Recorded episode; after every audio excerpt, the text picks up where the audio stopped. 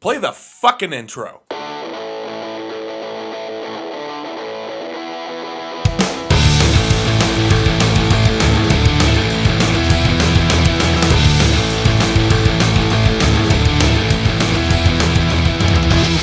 This is Dustin, And it's Eric.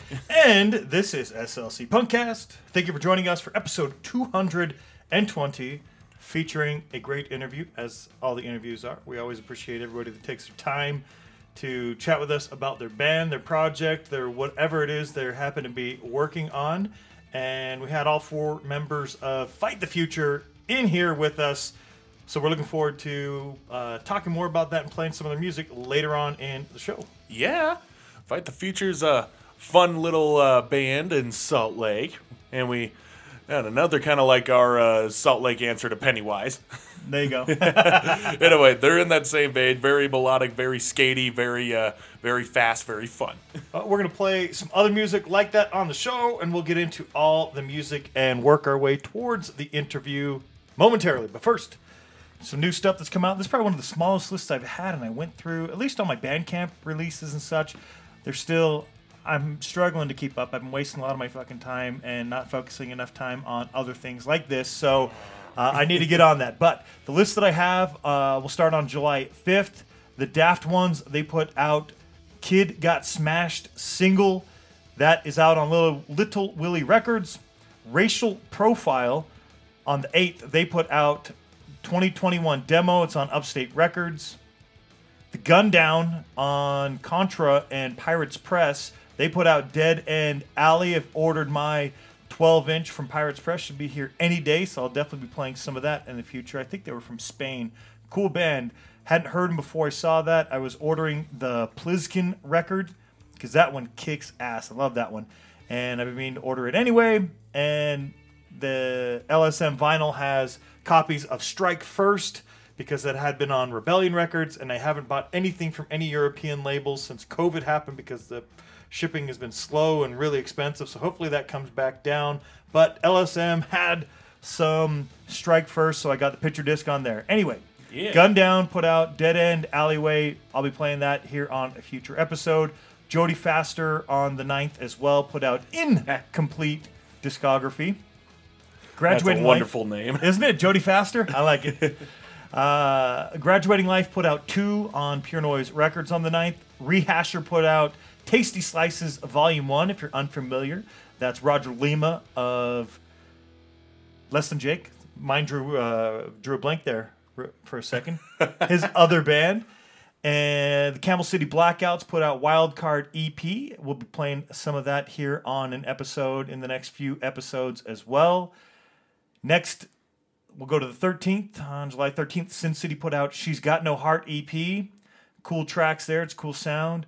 Uh, the Von Erichs, that was a good one. I heard some of that. First Blood Match, that came out on the 13th. Bass Amp and Dano put out a new three track EP called This Ain't No Pizza Party. And yeah, if you hear the song, they were literally singing It Ain't a Pizza Party because of ingredients were missing and so forth. You'll have to listen to the rest if you want to catch it. But Oh, I like dear. I like Bass Amp and Dano, so uh, cool three tracks that they just put out. Spanish Love Songs put out Phantom Limb on the 14th. Bankrupt put out a new single, The Plane to Toronto, and they did two different versions of it. So you can hear one version in English, English lyrics, uh, and then the other they did in Hungarian. At least I assume it's Hungarian since they're from Hungary, but uh, I don't know Hungarian, so I couldn't verify that for sure. but I did hear a little bit of that one. It's awesome. Uh, I did hear the whole version in English. I liked it.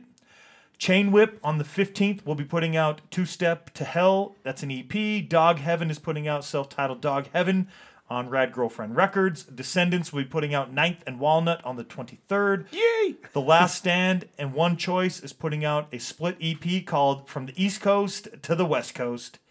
And finally, School Drugs is putting out Visitation EP on Indecision Records on the 23rd. Eric, do you have anything you would like to add to the list? Oh boy, I feel like I do, but then my uh, mind goes a blank when it comes to it. Well, if something comes back er- later on in the show, guess what? We run the show the way we want. You just plug it in at that point. yeah, pretty much. but uh, I will say the album that I have uh, that I have been listening to uh, uh, quite a bit, and that's ever that's been ever since yesterday. was uh, it, it comes from it.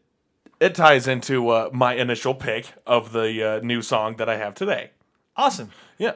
Oh, by the way, before you do that, uh, because I forgot to add it to the list, but uh, there's a reminder for it just right now that the Oi to the World Volume 3, the Oh yeah, yeah. right? Because we're going to be do doing an interview with T, aka Ace Soprano, that'll be on the next episode, and it's going to be featuring tracks from that compilation, and its unofficial release date was July 6th, but its official release date was July 13th. And we are going to be putting a whole bunch of tracks on there, and it reminded me because Fight the Future, female uh, vocalist, and the band you're going to talk about here in a second, female vocalist, and that compilation is called Female Punk, Oi, and Ska.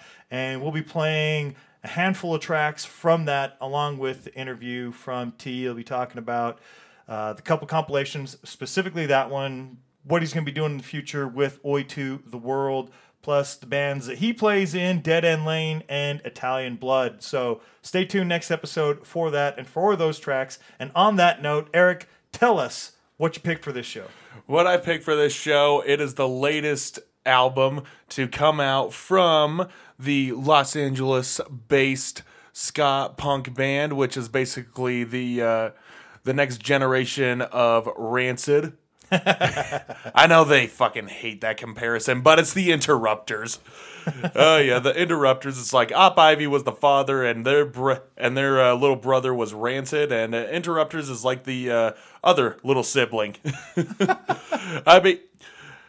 I mean, I can't help but draw the comparisons. It's like Rancid and the Distillers all uh, rolled into uh, one amazing group. I remember I first saw them. It, was when uh, one of the first, one of the last times Rancid uh, came through to uh, Salt Lake, and they did like uh, two back-to-back shows with Interrupters opening, along with uh, uh, Tim Armstrong's other band, the Transplants. Oh, I was at that show, Yep, I was at that show both nights. right? Yeah, it was a good one. And yeah, that was the first time I saw the Interrupters, and I was like, okay, these guys are pretty good, you know? But I didn't really think much of them at that point because I was just so amped up for Rancid that night. They were pretty new at that point. oh, they were. That was like their first official uh, tour. And that was just opening up for Rancid, but Rancid's just like taking them under their wings, like, yeah, we'll show you. Come on. anyway, yeah, then uh, I saw them a few more times after that, and I remember uh, seeing them with uh, when they were touring with Bad Cop, Bad Cop, and I was mainly going for uh, the latter because I was more familiar with them, and I was like, uh, I'll probably dip out before Interrupters. I don't know they're I'm not familiar with them, and then I stuck around. Before I knew it, I was singing pretty much the chorus to every song that I hadn't listened to them. I'm like, uh, fuck, I guess these guys are good. So bought the album and uh, listened to that on repeat. And yeah, then I bought, then I listened to the other album, and then I listened to the one that came out uh, a couple years ago, which was uh, uh, "Fight the Good Fight." That was the one. Oh man, and you you can listen to Interrupters on shuffle, and you could get equal satisfaction. They have no bad songs. They have no bad songs. They even covered Billie Eilish's "Bad Guy" and or "Tough Guy" or whatever the fuck that song's called, and they Johnny cashed the shit out of it, and that it's like questionably better than the original. That's awesome. I think it's better, but that's because I'm not a Billie Eilish fan. Me neither. yeah, that's not a that's not a stab at her. I mean, I have a lot of respect for her and her as a musician, but it's just the voice. The voice I can't stand. I just can't do that. Yeah, yeah, yeah, yeah. It's uh, it doesn't it doesn't sit well with me. It sits well with a lot of other people. I mean, Jesus Christ, she's on top of everything right now. It's like uh, her and uh, yeah, her and Post Malone. Those are like the two icons of this pop stars generation. so I'm losing the plot here. The fact is, the Interrupters. God, I love the Interrupters. I love. I love their live performances. They are absolutely amazing, and they just released their uh, the uh, live concert they did in Tokyo, which is their first ever uh, performance over there. And it's amazing that they have this recorded because you hear the crowd. It is a bunch of people, and they're all singing the lyrics. And and interrupters are just excited to be there. Amy doesn't get a lot of uh, talking in, and she doesn't really talk at the shows in general. It's mostly their.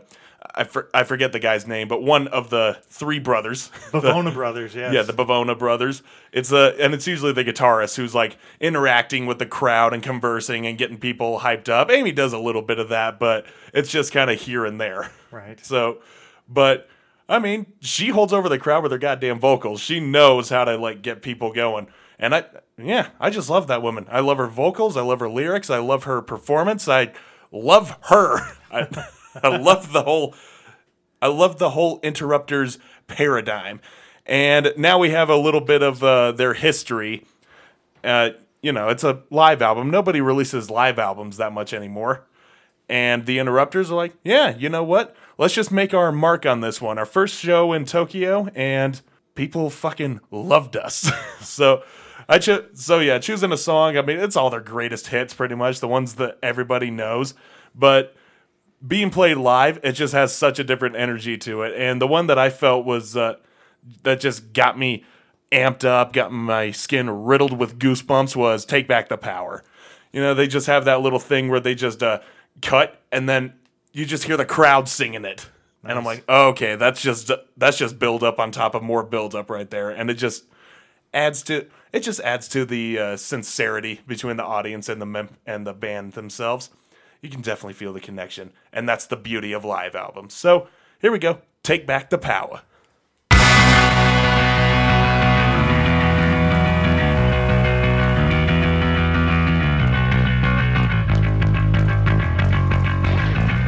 Tokyo, how are you feeling?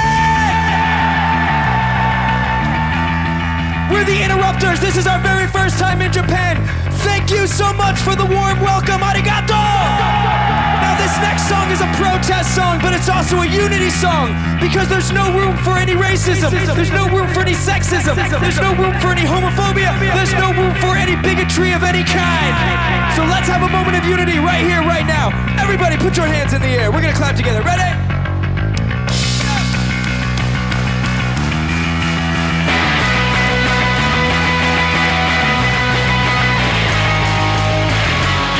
What's your plan for tomorrow? Sing!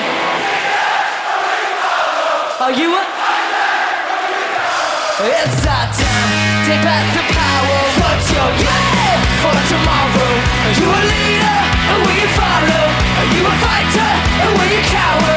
It's our time, take back the power Yeah, what you gonna do? When you show up in black suits On the streets in mid boots And the day to silence you What you gonna see?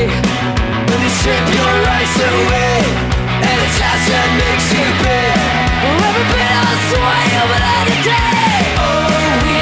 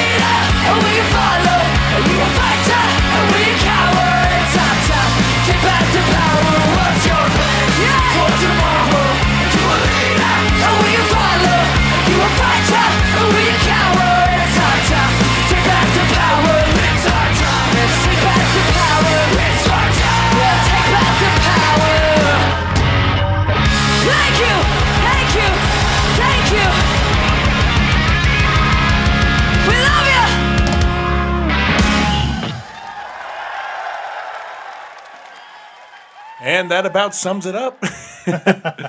yeah, the Interrupters, I, I really hope that they come back soon. Or and if they're releasing more music soon. right? they they were a heavy touring band, so I've got to imagine once they're ready to get going, they're going to get going and they'll hit everywhere oh, again. yeah. Like they, I mean, they were. I, I don't know for sure, but it seems like they were just like on a nonstop tour all the time. They probably took really small were. breaks, but they were just always playing shows and festivals and all over the Uh, place. yeah, they were doing Warp Tour and PRB within the same year. Yeah. Like, uh, yeah, they were on the last ever Warp Tour. right. Pretty much the only reason I would have gone. I did go. and yes, I agree. yeah. But yeah, the Interrupters, they have uh they have been earning their claim the past few years as a touring band and uh yeah, they're getting a lot of well-deserved recognition. Yeah, it's uh and yeah, granted it's some of the same stuff we've heard before, you which is the style of ska and punk, you know, just very uh uh, seamlessly put together, which we've heard since the days of Op Ivy and Rancid and Bosstones and et cetera, et cetera, you know? Right. But honestly, they're doing it so well that it, and they know their crowd, they know their audience, they know who's going to be coming in and watching it and who's going to be enjoying it. And we happen to be part of that. Right. And we love every second of it. So, Interrupters live in Tokyo. It's the newest release that they have had. I know it's not exactly the uh, studio release that everyone was hoping for, but come on, some some albums are better heard live than on the actual studio recording. This, I think, is one of them, and I'm going to leave it at that. Well, that's awesome. And on the note of take back the power, I, I I picked a track. Uh, came out. What was it, June first? Yes, June first. The band is Broken Trojan. Played them before. Uh, cool band. Uh, I'm happy to get to play them again. We played Broken Trojan May 27th of 2020. So back on episode 161, they put out Indecent Exposure. Played that track. Uh, so I'm happy that they came out, and this is a, a single. This specifically is a single, and the single is called "Fear Porn." And I saw that, and the title intrigued me when I saw it. I was like, "Oh, I like Broken Trojan. I'll check this out." Boom! I was like, "Got to get that one," and it's because, in my opinion, I'm glad there's more songs coming out like this. Like uh, we played some 390, and I think that they're kind of more of that eye-opening. When you some, I think that some people are, in my opinion, missing the point. Take back the power is is definitely one of those points. But we're gonna listen to the song. We'll see what everybody thinks. We'll see what Eric thinks because unless you, right. unless everybody out there tells me, I won't know what you think. But uh, if you're unfamiliar, if you missed that episode that we played them on before, Broken Trojan, they started as a band way back in 2017. And again, this came out on June 1st, so about a month and a half old. It's a single. Go over to the Bandcamp if you want to check it out. Again, the track is called Fear Porn. Here we go with some Broken Trojan. It don't matter, none of this does.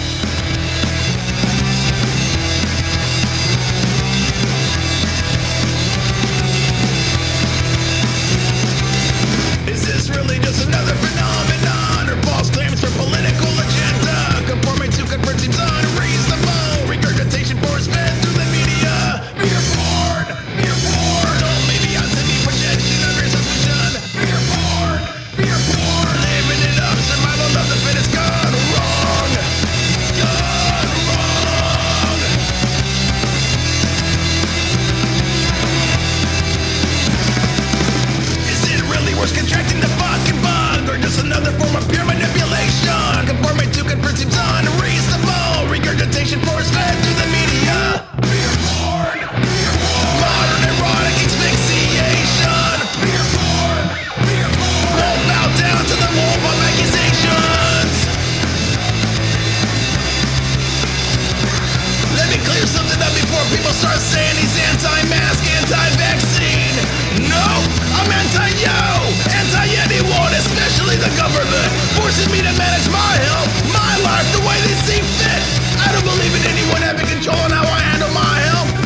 Election. No, I don't think COVID is a hoax, but I do believe it's being used and twisted for political and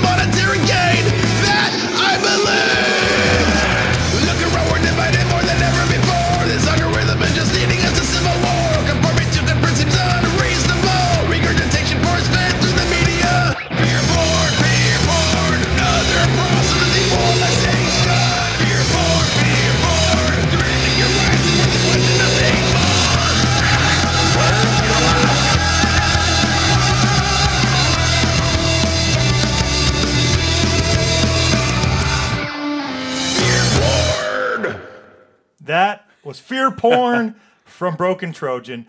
Cool track. Uh, I want to first put out there before we comment on it that uh, a lot of bands reach out. A lot of the music that I play on the show are stuff that bands reach out and say, hey, check out our music. We do. I like it. Here it goes. It's on the show. Well, I was already planning on playing it. It came out June 1st. I already had it scheduled to play, and then they reached out uh, within the last week and like, hey, don't know if you've had a chance to check it out, but if you do, uh, and if you want to talk about it, review, whatever, you know, as bands do when they send emails to us, uh, I was like, hey, well, coincidentally, I already had a uh, plan to play on this upcoming episode, so I'm going to be playing it on this episode. I really like it. I'm glad you guys put it out. Keep doing what you do. And so here we go. We're on that track, and I I love that track. I think it's great. I previously to COVID, I was an anti-government person. It's the people in the government. I think government can work, but we just have a government and have had a government for uh, too many years and continue to have government where people use and abuse their powers and I have that in quotation. That's why I said take back the power. That's that's an important message, but people still continue to do that shit and I was then and still am now an anti-government person and I personally believe a lot of people in the punk scene were before and it boggles my mind that they have been taking what you know that being an anti-government person all of a sudden we're doing like government whatever they say must be the right thing. Like maybe we should continue questioning them like we did before covid. I don't know why we all of a sudden said everything they say must be the right thing now that covid's happened because i think they continue to use abuse and manipulate. That didn't stop because covid happened. I think they just continued and figured out new ways to do it. If anything, they took advantage of it. 100% You know, there's theories going around that was blown way out of proportion because of how social media reacted to that, and it just uh, had the little spark, and the media just kept fanning the flames. yes. You know, and just blew, and yeah, blew the whole thing out of proportion when arguably wasn't. I mean, if you had it, you know what I'm talking about right but it's really just like it's a something in the same strain as a flu yeah and it's exactly what it was yeah a lot of people died from flu. A lot of people didn't have a lot of symptoms, mild symptoms from the flu. Certain things affect certain people differently. That's just the way it was. Yeah. Majority of people, uh, according, you know, who knows because new information keeps coming out and I keep hearing shit. Some tests were bad, testing this and whatever. So who knows what the real numbers of infected people were because at one point the number of asymptomatic people was like up in the 80%. Oh, yeah. You know, and so who knows if that was really asymptomatic or uh, just bad tests? Who knows? Yeah, But the point is, it's is really it affects people differently. Some people it's going to affect really bad. I mean, the statistics not that long ago, like a month ago, 78% of people that were hospitalized or died were obese. You know, there's Mm-hmm. there's there's information out there. It just depends on if we want to look for it. Because again, I'm gonna circle back to being an anti-government guy. They don't tell us that stuff. That didn't come from the government saying, "Hey, just so you know, people, this is information we are aware of." They withhold that shit so they can continue to manipulate us. Yeah. Yes yeah because we got to put more money in big pharma's pockets Right. yeah Fuck God them. Fuck that. yeah fuck all that shit Broken Trojan, you guys put out a great track. I like the just the music and the vocals on their own. I Oh, yeah. enjoyed, and then absolutely uh, on with the message. especially the guitar it has kind of an east bay ray sort of vibe to it you know so sort of psychedelic not quite so surfy but you know it's Right. uh yeah i really like how that added into this sort of uh uh lo-fi garagey feel to it Right. yeah so it was it was some good stuff i like i like this song Good stuff. Go check out Broken Trojan. Fear Porn was the single. Go check them out on Bandcamp. They're from Kansas City. We're going to go from LA to Kansas City to now we're going to go to Ostfold in Norway for the band Freedumb. And that is not spelled F R E E D O M, it's F R E E D U M B. Freedumb. Just like the Suicidal Tendencies album. There you go. You know which one I'm talking about? The one with Psycho Vision on it. So Freedumb is the band. They put out the Freedom Curse Reversed. So this, I'll, I'll talk more about that here in a second. They started as a band in 2003, and this particular release, which they put out June 18th, 2021, same day as that Interrupters live album, it contains the first version of The Freedom Curse, which was recorded and planned to be released in late summer of 2008. The release comes on an exclusive 12 inch, that's what the current release is, The Freedom Curse Reversed, in 50 copies from Oslo Vinyl Fraseri in both black and transparent editions. And this might be sold out by now. I mean, there's only 50 copies, and this came out about a month ago. So if you want it, you better hurry because there might not be a lot of copies left if there are any. Uh, the cover is a new version of the original The Freedom Curse, which is a silkscreen print by Loco Mosquito.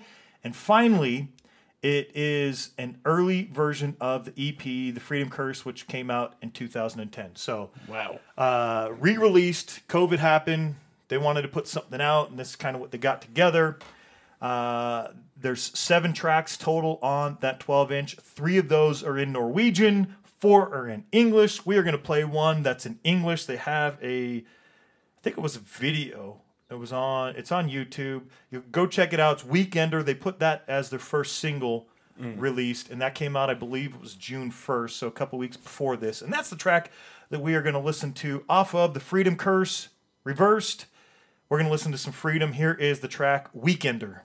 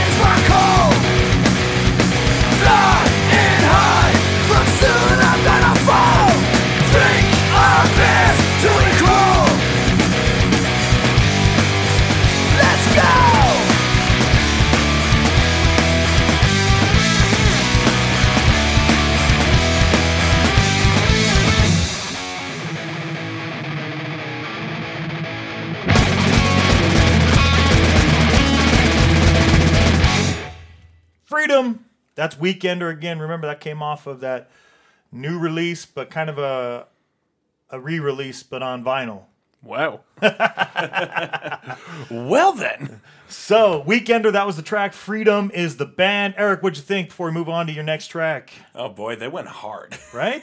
especially especially the vocalist on there. It's got that.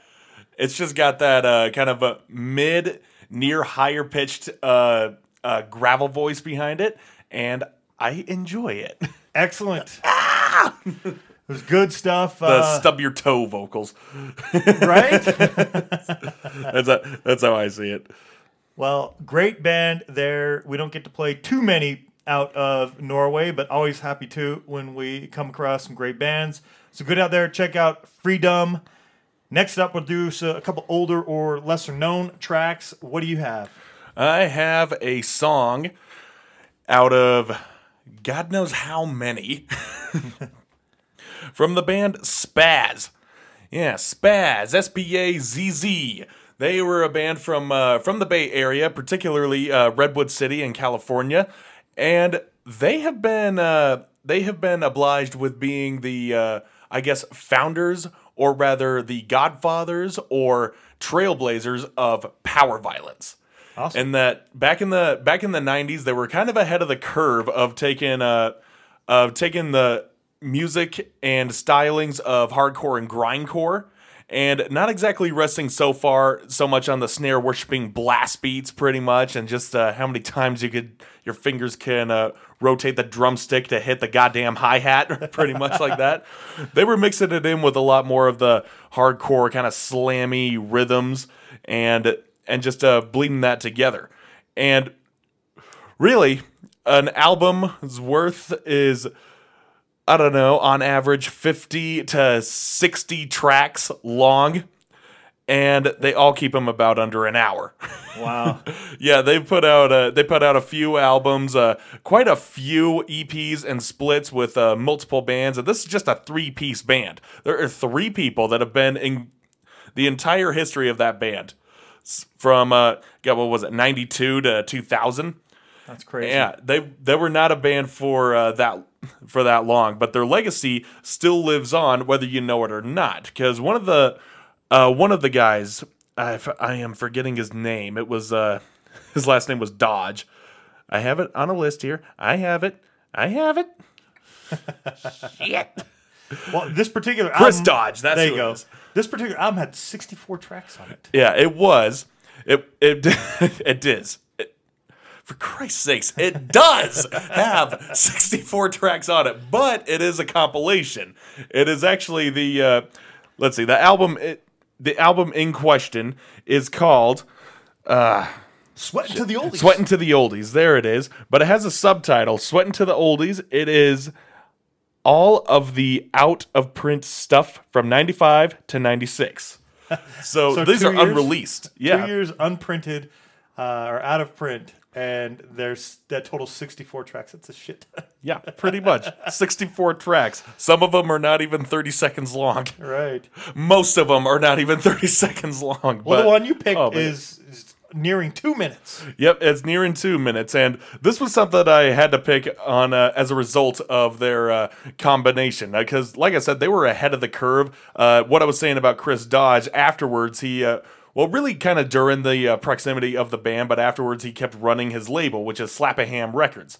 And that brought in bands like Infest and Man is the Bastard, some of the power violence uh, uh, uh, harbingers that we know of today and and yeah, power violence has come into the fold a lot of the times in the last, uh, really in the last decade. Bands like uh, Weekend Nachos have come about, and Nails still live on that. Uh, yeah, still live on that platform, and those guys have become like uh, such scene.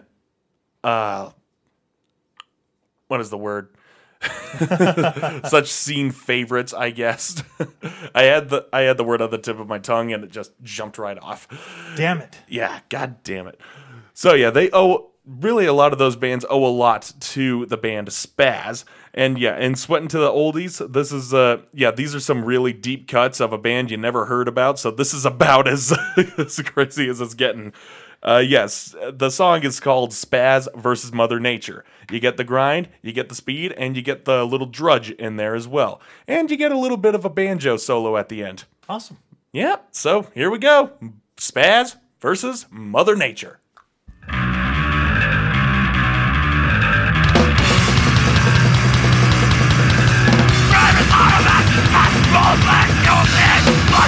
Mother Nature pretty well filled around.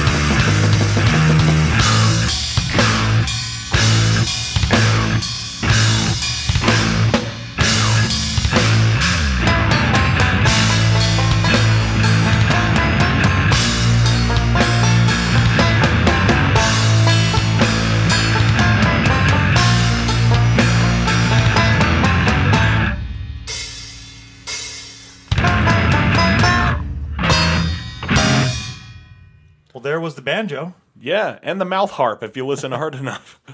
so yeah, that's just showing how out of nowhere this band uh, existed. That- Awesome. Yeah, that trio they played. Uh, yeah, played a lot of house shows. You can find a lot of their uh, live performances on uh, on YouTube. Some of them are floor shows. A lot of them are floor shows. Uh, a few stage shows, and they are just uh, they are just pretty wild guys. They look like normal fucking people just playing weird fucking music and. And yeah, for music like this to be coming out when it did, you know, in the mid 90s, people, when you think of uh, punk, you don't think of uh, something like this. You were thinking about, you know, your Green Day or your NOFX. You, you're thinking about hardcore. You're thinking of Earth Crisis. You're thinking of Integrity.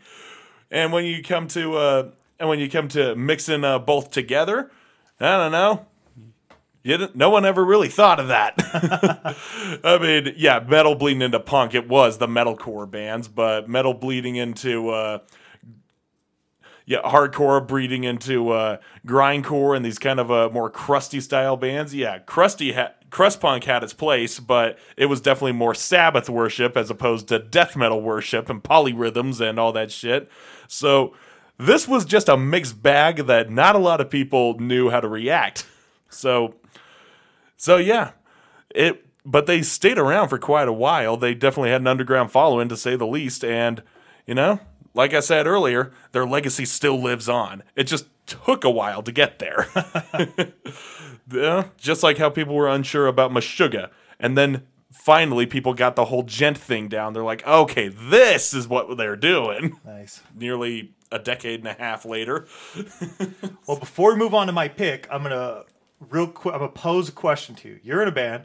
Uh, when you get ready to play a show, right? Most bands they will take a set list and write out a set list, right? Yeah. And especially for the drummer, and the drummer puts it somewhere they can see it. But the guitarist, bass, whatever, singer, have it in a spot where you can look down and make sure you know what's coming next, so where everybody's on the same page, right?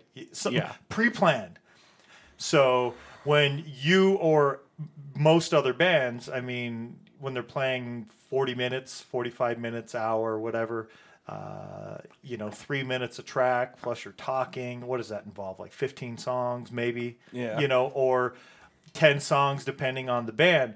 When this band plays, uh, or played anyway, do you think that they did? Because you'd have to organize, right? And if you've got, I don't know how many hundred or whatever songs, and some of them are 30 seconds, and how they're picking, do you think they took the time to write all that shit out? And how many pieces of paper, how small did you have to write to get all that How many onto something? columns?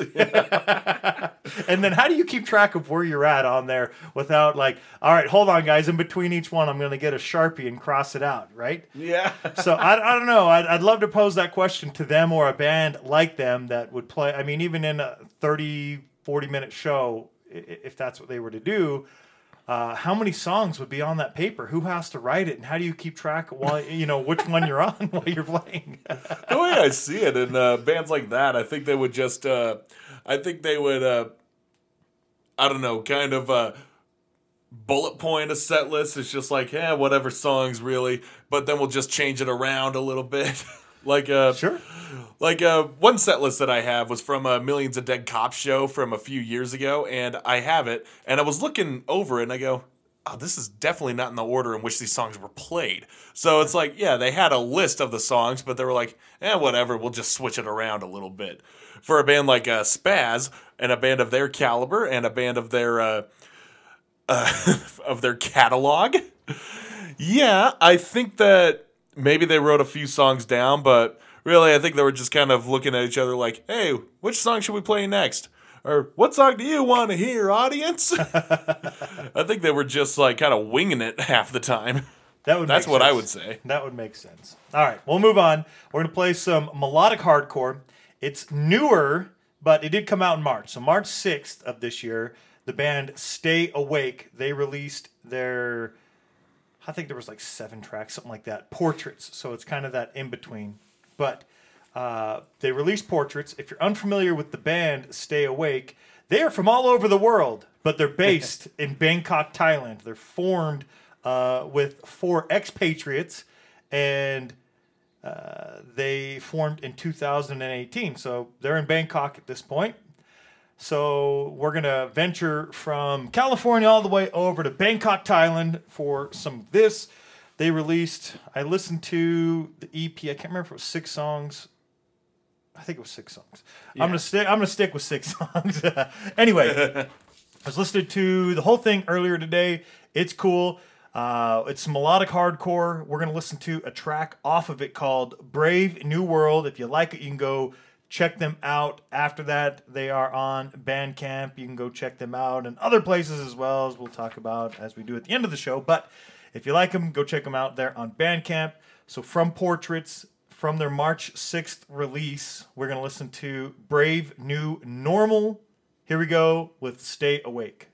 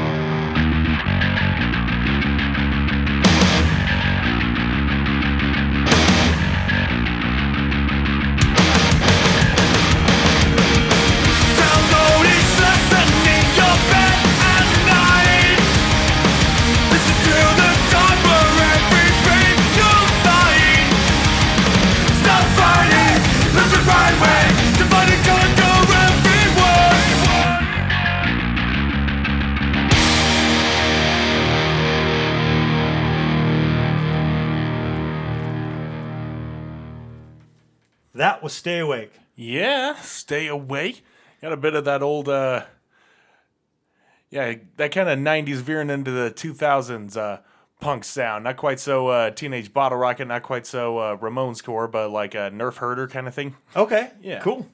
Well, that's what you get when you have uh, some expatriates all get together in Bangkok, Thailand.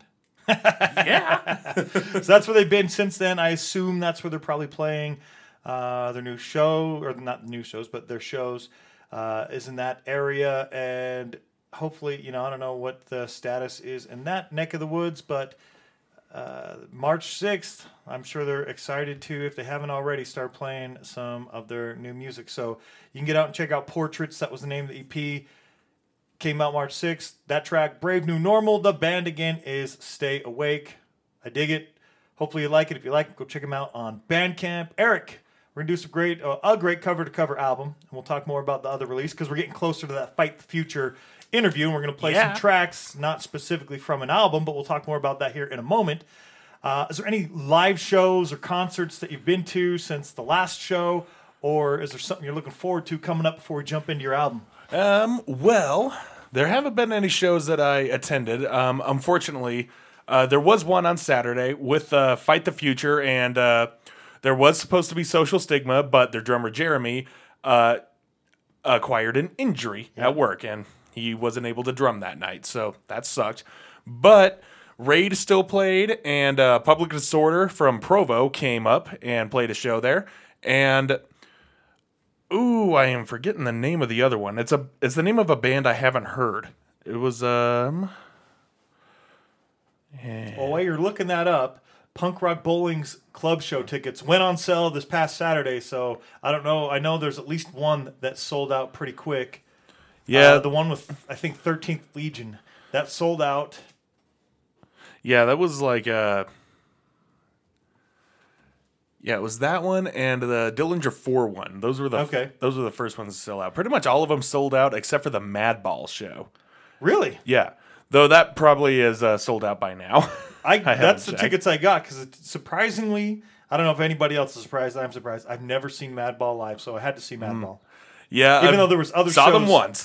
There's other shows that night I would have loved to see. I wanted to go see Bishop's Green because I would love to see Bishop's Green play a longer set than they're going to get to play uh, at the main venue. But I figured since I'm seeing them there, hopefully I'll get to see them again, maybe headlining somewhere else. So I had to get the Madball tickets. Yeah. Anyway, I, I can't find the other band's name. I, my apologies. It's just uh, stuff like this happens. But yeah, I wasn't at that show, but I did see the uh, I did see some of the videos on there. I saw part of Fart, uh, Fart the Future, Fight the Future set. That, that's going to be the name of your next project. Yeah, maybe so. the future Fart the fart. future. Damn it. You are right. Uh, by the way, I, I don't want to cut you off on that specific topic, but there is very few shows. The Madball one, this was as of three days ago, and I haven't seen an update on their Instagram yet for Punk Rock Bowling. The Madball show, the Laura Jane Grace show, I'm just mentioning the headliners. The Slackers, Mad Caddy show, because I'm not trying to scroll to see the other the smaller fonts. Sorry, everybody. Mariachi El Bronx and Skatalites show, and then the Lunatics show. Those are not sold out yet, uh, or at least as of that point. So if you want to go to any of those, you don't have tickets yet. You better hurry. If not, the Hogs and Heifers. Uh, venue always does shows. They're usually like five buck donation or ten dollar donation. Oh, yeah. and they do those every night. Uh, Chris, who used to do the, do the show, he's going to be out there. He wanted to do that, uh, the Hogs and Heifers, one of the nights. I got tickets to the Suicide Machines Strung Out show, to the Madball H2O show, which is not sold out yet, and then the Unseen Defiance show with Starving Wolves and Soldiers of Destruction. Yes. Had to get a ticket to that one. I want to go see those guys, especially getting to see them in Vegas. Even though there were a lot, I that surprise guest has Slapshot playing. So I definitely mm-hmm. wanted to go to that because I bet the surprise guest is going to be awesome, and I'd love to see Slapshot. Oh, uh, Slapshot is gnarly. Right. I saw them down there. So many fights. So many fights. I'm sure the Slackers Mad Caddy show was would have been good. I definitely wanted to get to the Bishop's Green show. I love that band, and Bad English is awesome. Uh, Potato Pirates are playing with Left Alone Days and Days is headlining. So many great shows. There's a lot of other great ones. We'll talk more about those, and maybe on Punk and Oi Worldwide, I'll do. I don't know, some episodes leading up to Punk Rock Bowling because there's obviously so many great bands at the main venue and then these club shows. But that I figured I would mention since those tickets just went on sale and are now most of them sold out. I bet if they updated that, there'd probably be a few others that would be sold out. oh yeah, usually happens. By the way, I found the I found the name of that band, Fancy Lads. Fancy Lads. Yeah, Oh, Fancy yeah. Lads. That's who they're playing with on their next show on the 24th. Yeah, indeed they are. So we'll talk more about Fight the Future here in just a moment. Eric, is there anything else you want to mention on the concert live show, or are you ready for your album? Oh no, I have a I have a few others. They're- Okay, good. God damn it. Going through my photos and nothing's scrolling. Anyway, I have the flyers right here. There are a couple shows coming up this week. On Friday, there is the wonderful The Usurpers, who are playing with the amazing All Systems Fail, opening up for a band called The Runts, who come from Los Angeles. That's awesome. That's Also- Friday. Yep, that is Friday in the parking lot of Spooks and Oliver Punk Rock Store, which is up on State Str- Street. Awesome. God. Well, if you're in Salt Lake or anywhere near it and you want to go see that show, get there. Oh yeah, definitely. I'd love to see all systems fail again. And also, uh, this Saturday, I will be playing a show with the amazing, talented, wonderful Goat Sifter. Awesome. Oh yeah, I'm excited for that one. And we'll also be playing with Sacrilegion, which is just straight death metal, coming out of uh, coming from one of my friends' bands who I've been seeing perform for quite some time. And there is a band that are. This is pretty funny. It is spelled as written G E E Z apostrophe S, also known as Jesus. Nice. That's what their handle is on uh, on Facebook and Instagram. Jesus the band. Anyway, that will be at uh, Aces High Saloon and on Saturday, and yeah, that'll be five dollars. Twenty one up. I'm sorry, kids. we will be playing an all ages show soon, but I will make the announcement of that when the time comes. And also, there was one more show, and this is actually leading into my great cover to cover album. Um, a couple of episodes ago, I spoke of the uh, former bassist of Bane, Stu Peckard, or I think I said his name wrong. Whatever, their old school bassist, Stu, who uh, passed away as a result of his battle with cancer. Um, they were there was a show that was going to be that was planned as like a uh, get well party back in uh, back on the second in I believe it was in New Jersey or uh, or no, it wasn't Jersey. It was Boston.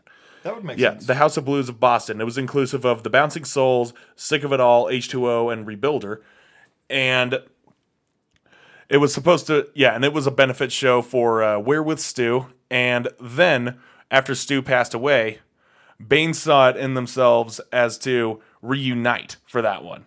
Now, Bane, they have been inactive for close to two years now and they made like a huge spectacle as like their uh, final tour around the world and just uh, saying goodbye to everyone who came out to their shows and they had their last album don't wait up which i played on the show beforehand about a yeah, somewhat of a year and a half ago i can't remember which episode but it was a long time ago. And and yeah the fact that they uh, came with that it was a bit of a it was a shocker. It was a weird announcement. And and yeah the one of the guys that i follow the youtuber and also the uh the guy who like is beholden to all of the basically all of the live hardcore show footage he uh yeah sunny or hate 56 as they like to be calling it he has he has the footage of that show he is going to be releasing it in some point in the future under the Bane reunion.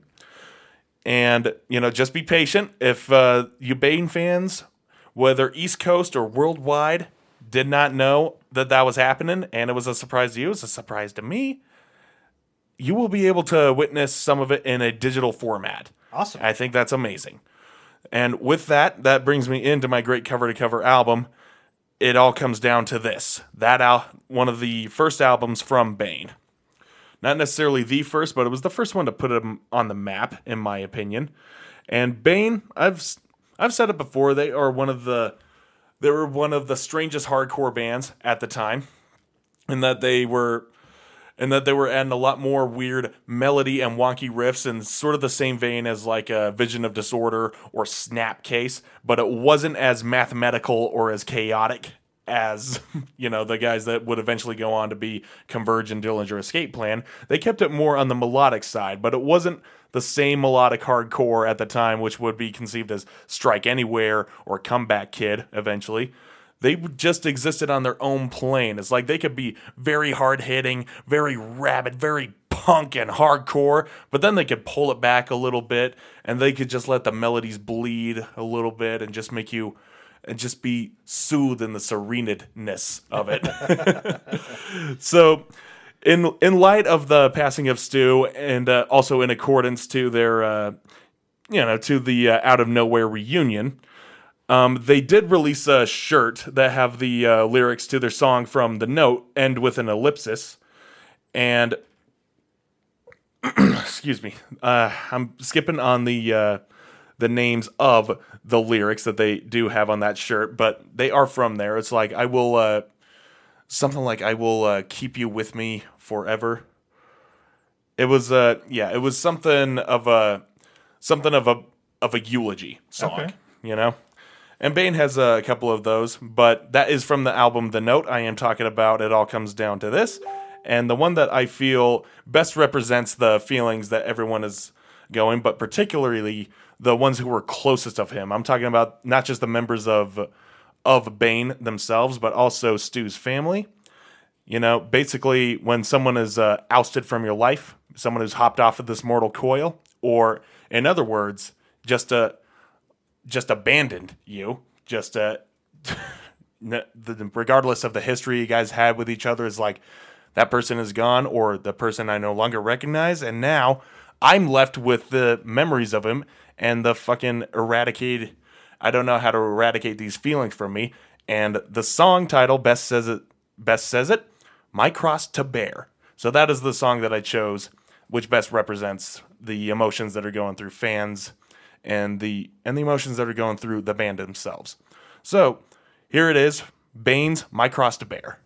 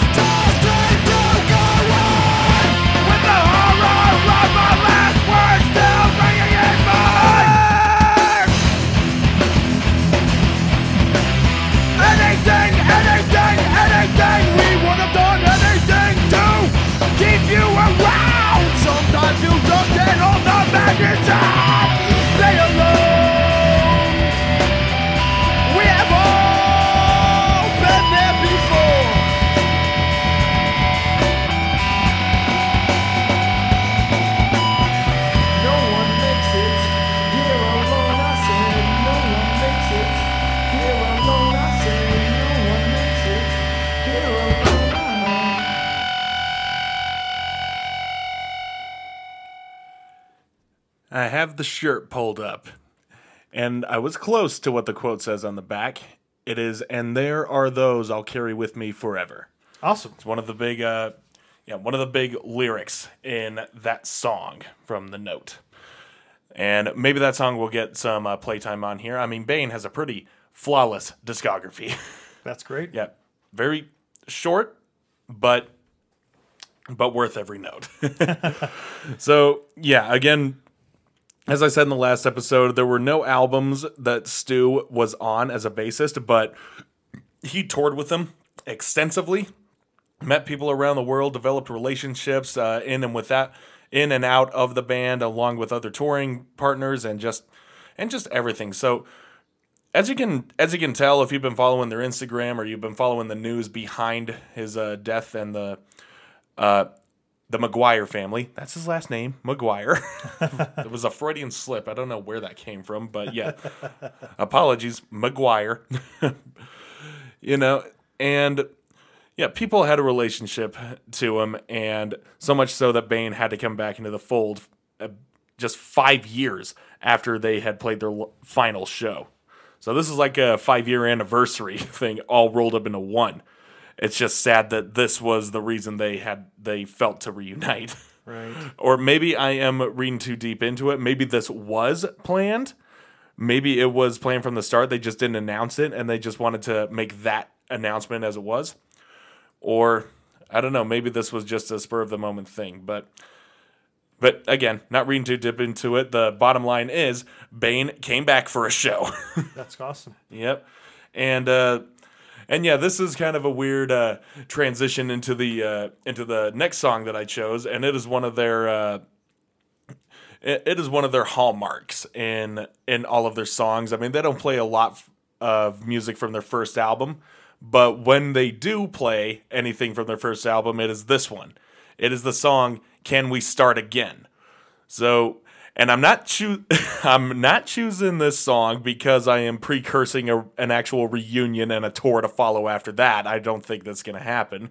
but, but it is kind of uh it is kind of uh, going back into you know with death one does get nostalgic they start thinking of, about on the times that you had with somebody and again you probably do think can we just go back to before this all happened so again uh, yeah can we start again go back to what it meant back then it is talking about the uh, music scene in general so that's why so yeah really i chose this song because i love it it is one of the first songs i ever got mic time on when I started going to hardcore shows. So, so yeah, it holds a special spot in my in my atrium. So let's give this a listen.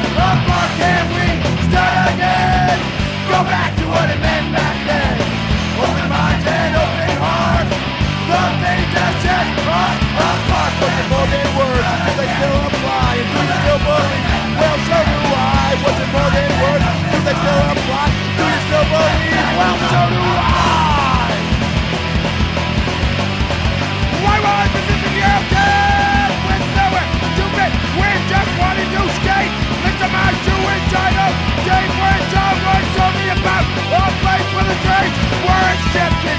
Just by what's inside a deed of open mind.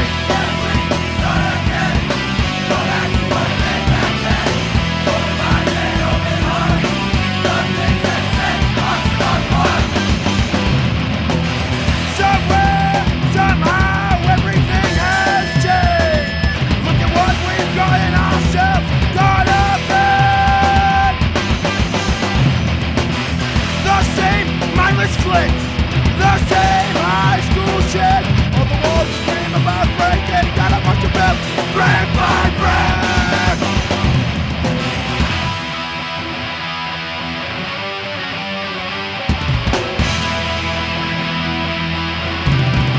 Why was the video game with no one to fit and just wanted to skate into my suicidal days when someone told me about a place were accepted, judged by what's inside. A scene of truly open mind.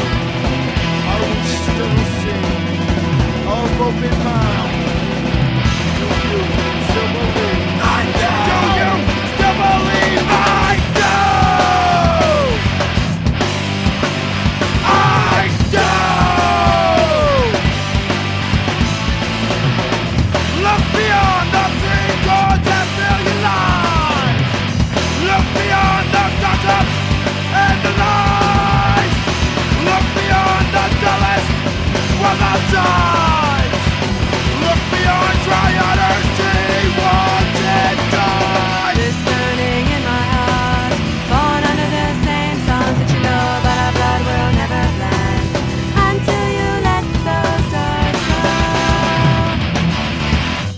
So there you are.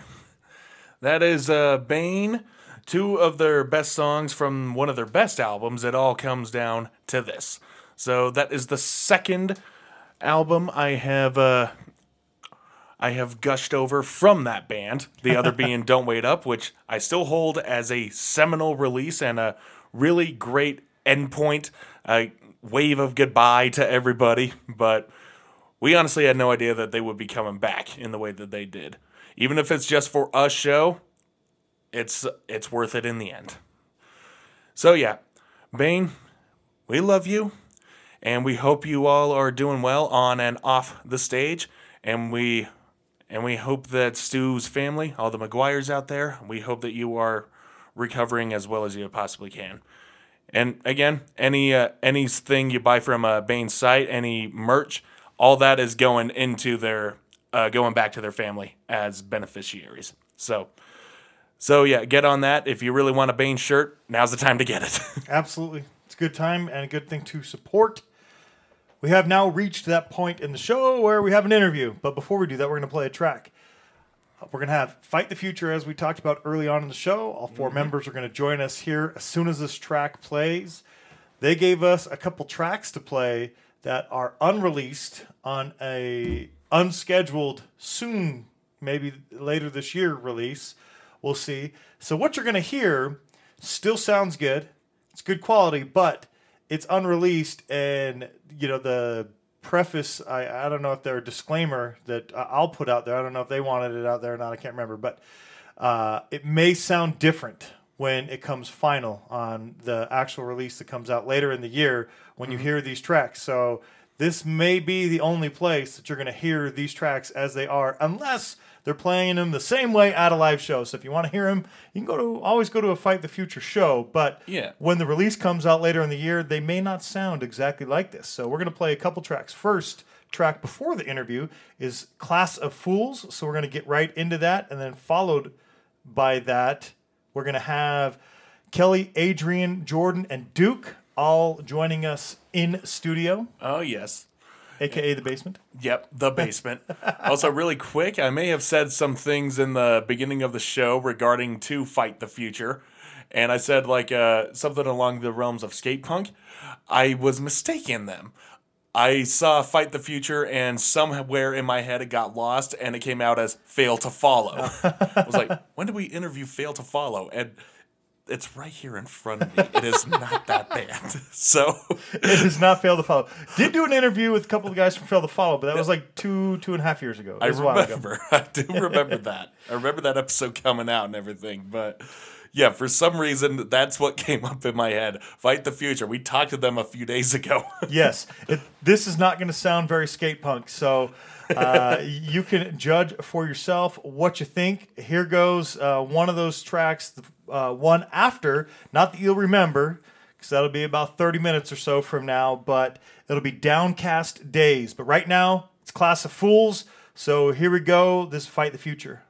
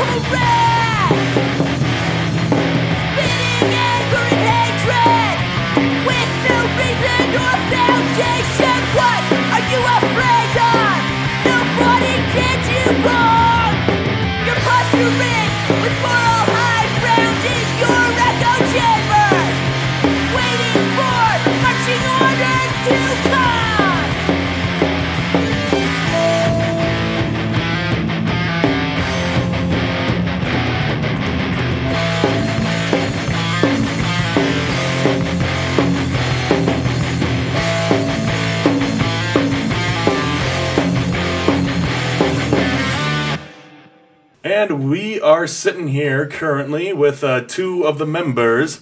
The other two are on their way. with uh, Fight the Future. Come up to the mic and introduce yourselves, please. Yeah, I'm uh, Jordan Breen. I play drums and Fight the Future. Adrian Rollins guitars. Some of you guys are familiar with Adrian. We've uh, had him on the show before in his uh, other band, Social Stigma. That's right. I play guitar there too. Yes, he does. A masterclass guitar smith. Yes, Oh. he is. Yep, in and out of the hardcore scene. But yeah, so He's like half the hardcore scene at this point. No. In trouble we are. you were almost pulling like a double header on our last show. Almost, yeah. oh yeah, Both of his bands. yeah, I remember. Yeah, did Fight the Future end up playing that show? We did. yes. Yeah, it, it Yeah, ended how- up being a, like a hundred times better than we thought. Yeah, 'Cause it was like seven last minute lineup changes, and they're like, "You're playing first. Wait, you're playing last. Wait." And then we're like, "Can we just?" yeah. So we just set up and play That's played how Cheerios uh, functions. But I mean, like, I hadn't seen like a circle pit like that for years. At least for one of my bands playing, anyway. Right. So, Yeah, it was a lot of fun. I, Had I a was good time. happy to see everyone go nuts. Yeah, it was a good time. And uh, I, I like that it was at a location that normally you wouldn't play at. yeah, The parking lot of a tattoo shop. yeah. The the back lot. Of Yeah. Resolute. Yeah. It's a good time. Yeah, That just cool. a lot of gravel everywhere. the vocals sounded really good after watching those videos. I, Yeah. You could hear her, and that's like really rare, honestly, for a DIY show. Yeah. to hear every syllable. Most of the time, you're only speaking in syllables. You don't know what the words are. Yeah. that's that's not a slander on you. If anything, it's a slander on myself. I do slur my words a little. I'm yelling. Hopefully, the feedback from the mic is uh, not picking up as well. Right. Okay, so yeah, it was a good show. Unfortunately, I was not able to make it. Prior obligations, I'm afraid, but I know you guys are gearing up to do another one. Mm-hmm. At least I assume. When it's, was the, it? it's the hardcore scene. There's always another my- show. I think we're playing uh, Aces High Oh yeah, on on the 24th yeah. So with Fancy Lads. Oh yeah, the the Fancy Lads is one I haven't heard of yet. They are uh, They're punk like ska. a- yeah, they're a ska punk band. Uh, they're pretty good. They were fun. Yeah, Fun normally we don't do bar shows, but they have vegan food there, so Yeah, they just got it in too. Yeah. And we might be paid. yes, we make get paid. Man, I wonder what that's like. I've, I've I've had it happen. It, it's an anomaly, but it Yeah, happens. it's happened a few times. Yeah. Yeah. Just it just depends on who's promoting and who's where Right. you're playing, pretty much. How many Right. people show up, right? yeah. Yeah.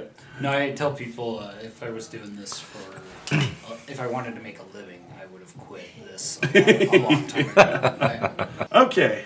We've just been joined by the other half of Fight the Future. Now would you two care to introduce yourselves? Sure. I'm Duke. I play bass. Uh, Yeah. I'm Kelly, and I sing, and I'm just the reason we're late. Sorry. At least you're having a good time. It's okay. We're we're here now. We got you all caught up, and now that now that everybody is here, we can actually get into the history of the band. When did it start? How did it start? What was the idea behind it? Adrian messaged me, and he was already So playing. Adrian and I like I, so I met Adrian through his wife a couple years ago, and we just sort of were like, we should do a band, yeah. We should do a band, yeah. We should do a band for like three years. We were like, yeah, Yeah. that'd be fun. And then Yeah. one day we finally just got together and started jamming, uh, and it turned out really well. And Adrian knew Kelly. Yeah, and I came Um, and started playing guitar, Yeah. and we thought we found another singer, and it didn't work out. So I guess I just started singing instead. and then Yeah. Duke, Duke, I play music with Duke. Duke, Duke reluctantly joined. Yeah. Yeah, I was super apprehensive because I had kind of a bad music experience with the last band I was in with Kelly. That's- Uh, she talked me into it. Like, Yeah. it turns out I actually like doing this. yes. Well, it's nice to have people who consistently show up for the job, you know? Yeah. Because you guys have tons of issues with drummers. Didn't you have like something crazy, like over 10 drummers? 13. Jeez. I didn't know that many So- existed. I know. Like, are there even like five punk drummers I mean, the many valley? weren't good, to be fair. Yep, for every for every ten bands, there is three drummers. Pretty much. That's the rule. The early 2000s were a dark, dark time. I've heard the stories. Uh, but they, their band went pretty hard though. I mean, they did you know several like U.S. tours and uh, some festival stuff. So yeah, kind of the typical startup point. You know, three years of uh, will we, won't we sort of, sort of thing. Yeah. Was the I don't know the basis of the recording and doing the EP sort of on the same thing, or was that more It cut was and more dry? to just put something out for people to listen to. Mhm. Um, that that was it. We just wanted to have something so someone can see what we sounded like, and um, we actually demoed our whole uh, next couple of songs that we're doing. Um, Nice. we may or may not release a little bit of that, but we're looking to record by the end of the year, though. Get some nice pro recordings out. Yeah, seems to be the end point for so many bands this year. Yeah, that's the biggest hurdle I think. Yeah. is getting like good, decent, professional recordings and getting it all organized and paid for. Right. I Oh, yeah. that's really what helps bands uh, get off their feet. Oh yeah, and it also uh, gives you tangible proof of like what actually needs to be tightened up. Oh yeah, well, especially the demos, and I think that was the main reason why we demoed them first was so we can just make sure they sounded good. Um, Yeah, and the pandemic was like, it hit everybody hard, obviously. Um, a lot of bands didn't survive, but ours actually kind of flourished. So by the time, you know, we were about to the end of, of this whole shenanigans, uh, we, you know, we had completed our 14th song and we bought a bunch of gear to like practice with in-ears and we had hmm. recorded everything and mixed everything down and now we're playing out and, you know, everything I think is pretty tight. Oh yeah. I Yeah. think our demo is a lot better than the EP we put out, so we, de- we definitely want to like. I, I don't want to say erase that, but like We, replace we might it. pull it Yeah. off of Wait. the main stuff, but maybe leave it on like a Bandcamp for you know like fans who would care about that Yeah. kind of old level shitty recording stuff. I understand that. Knowing the uh, the lifespan of most hardcore bands, we wanted to also document our labor in making the songs because usually what happens is, is bands don't last long enough to even get anything recorded. So Yeah, we wanted to get everything yeah. it down, and that helped a lot with you know solidifying our sound too. yeah. I think a whole band of like perfectionists is like we're never gonna have a complete recording probably No, yeah. that we're I'm- satisfied with. I'm not a perfectionist. I would say Yeah. probably the rest of us are. Because like I don't yeah. I, I try to remember that perfect is the enemy of done. So Yeah. I'm trying to I like that. when I do a recording, if there's like one little flub, I always try to make myself be like, okay, I'm gonna accept that this is here, and I'm not gonna Yeah. just lose my mind over one tiny whatever, you know. But if you're like me, you still change your parts to this day. oh yeah, Oh yeah. I, I can attest to that. That's oh yeah. to the dismay of many of my band members. I'm like, hey, try this drum part. Oh, maybe this bass part would actually work better. That's just, and yeah, I get it. They get so goddamn confused. Oh yeah, for sure. It's like, oh, it's like I'm running a Monopoly board, and I'm not good at Monopoly. I'm not. So with your EP, we did play Gaslight right after you put it out. So you put it out January 10th of 2020. So it's been a year and a half, and you're going to be recording maybe the end of this year, looking for like a, Well, a two by years. the end of this oh, by the end of the year. We're year. hoping sooner than later. Awesome. like, so hopefully a month or two. release before the two year mark. We're hoping. So we're actually going to be playing on Long Island and uh, in Brooklyn and in Boston. Awesome. And, uh, On the East Coast, yeah. in uh, November of this year. So we're just we want to get the the goal is to have something pressed to a seven inch before then. Right. So That'd be awesome. we'll see if it works out. Yeah. Things have just been insane for everybody, so we're just trying to hold on and get it all done. You know. Well, you're talking about replacing. Are you going to re re-record for? I guess if you're only doing a seven inch, why would you want to do that? Anything with the original four tracks, but you were talking about the perfection We're- part. we're Is there gonna- something you want to replace that you've already recorded from the? Yeah, EP? we're, we're gonna do all of we're gonna redo all of those songs. We're gonna do a seven inch. We might record twelve to fourteen songs, so, so that way we can have something to release next year, without having to you know shoehorn in a, wh- a whole ton of new songs. So Yeah. That's uh, awesome.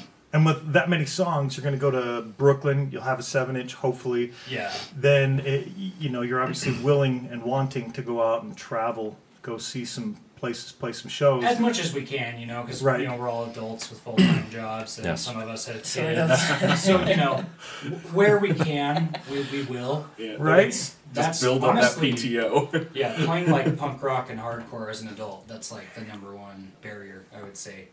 Uh, as far as playing outside of, you know, your city. Yeah. Well, good idea. If you have tracks, you line up some shows. I don't know, somewhere around here or elsewhere. Say if you're here with a band out of Denver or a band out of Boise, and you guys do a split, and you have a seven inch, and you tour together, put something Yeah. else out like that. You know, different concept. Uh, Savage Beat and Death Ridge Boys. That's a band out of Amsterdam and a band out of Portland. They put together a split. And Savage Beat came over and did a West Coast tour, and they sold the seven inch together. So if you have excess tracks and you're looking to put in Yeah, seven inches and we out, would be down, you know. So any good bands who are listening, you know, hit us up. Any good We- band? we Good- might be good in quotes. in- right? Might be interested in some collab, you know. Sure. Good as relative. Yeah. it's it's eye of, beho- eye of the beholder. If you're up our alley a little bit, doesn't have doesn't have to be exact. Which- but something, you know. Honestly, I'm not sure what upper alley actually is. Like, a good band or good people, but either of them. Preferably both. Yeah, In whatever genre you think we are, which I'd rather I'm actually really do sure. one with a shitty band who was who was cool than like a good band who were assholes. Yeah. So like I will say that. So calling all shitty bands. Yes. if you're cool. Well, yeah. If you're cool. well, then you'll look good by comparison. Oh. I mean, maybe. maybe. Talking on the subject of uh, good music, what was the inspiration behind uh, the music and uh, I guess also the lyrics behind Tooms to like, well, yeah, Tooms, but the band in general as to what as what set it apart from all the other guys the in the scene as well. So it begins with the X Files. I knew that. So and and uh, not everybody's familiar with the X Files because it is an old show. I have to acknowledge that it's not an old show to me. But Highly recommended though. I highly It's recommend it. But it starts with the X Files, and we thought uh, I always thought that it would be fun to have a like not a, not necessarily a Yeah. themed hardcore band, but around that, but something that has that sort of aesthetic. And uh, yeah, and I think you know uh, when Kelly and I initially talked about it, I think Kelly was like, "Yeah, I'll be I'll, I'll be down to play you know youth core youth crew type of uh, sound with you and, Yeah. and that sort of thing." And I was just coming off being with Deep Romance at the time when I was talking to Jordan about it. So that's where it started. As far as the lyrics go, uh, that's that's Kelly's department. is the is the next EP going to be called X Files X? It should be. I think that like my rule for myself is when I get stuck on lyrics, I'm I try to like turn to the X Files to like just make another. So that's what I'm working on right now. Actually, um, is another X Files song. But I just took like a like a Facebook question, like what's your favorite episode, and and then just went through everybody's episodes and like started watching them, and Nice. and obviously like. Tooms shows up multiple times in the series, and he's just so creepy. So Well, Yeah. Dang, he's creepy and he's a shapeshifter. yeah, right. So- and he makes cocoons. Yeah. just I think it's funny. We got one. We got the Mandalore taking inspiration from Star Wars, and now we have one taking inspiration from X Files. And I, I proposed to them because we have a like kind of Star Wars themed song, and I was like, "You guys should write an X Files Oh, yeah. song." and let's do a split." Our song uh, called "Bring Balance." Yeah. So obvious, obviously, Yes. somewhat related to Star Wars, or inspired. Well, on new music, like how's the evolution going? Is it like uh is there somewhat of a change of pace, or is there somewhat is it somewhat the same, or is it too early to tell? I think we've definitely evolved, like especially with like Duke's influence because he's very like articulate and musical and I don't know. What do you think? Well, Duke was cranking out songs. I would say like Duke wrote most of them, and then Adrian and Kelly wrote the rest, kind of musically. But Duke for a while was just pumping them out. And a lot of them were really good.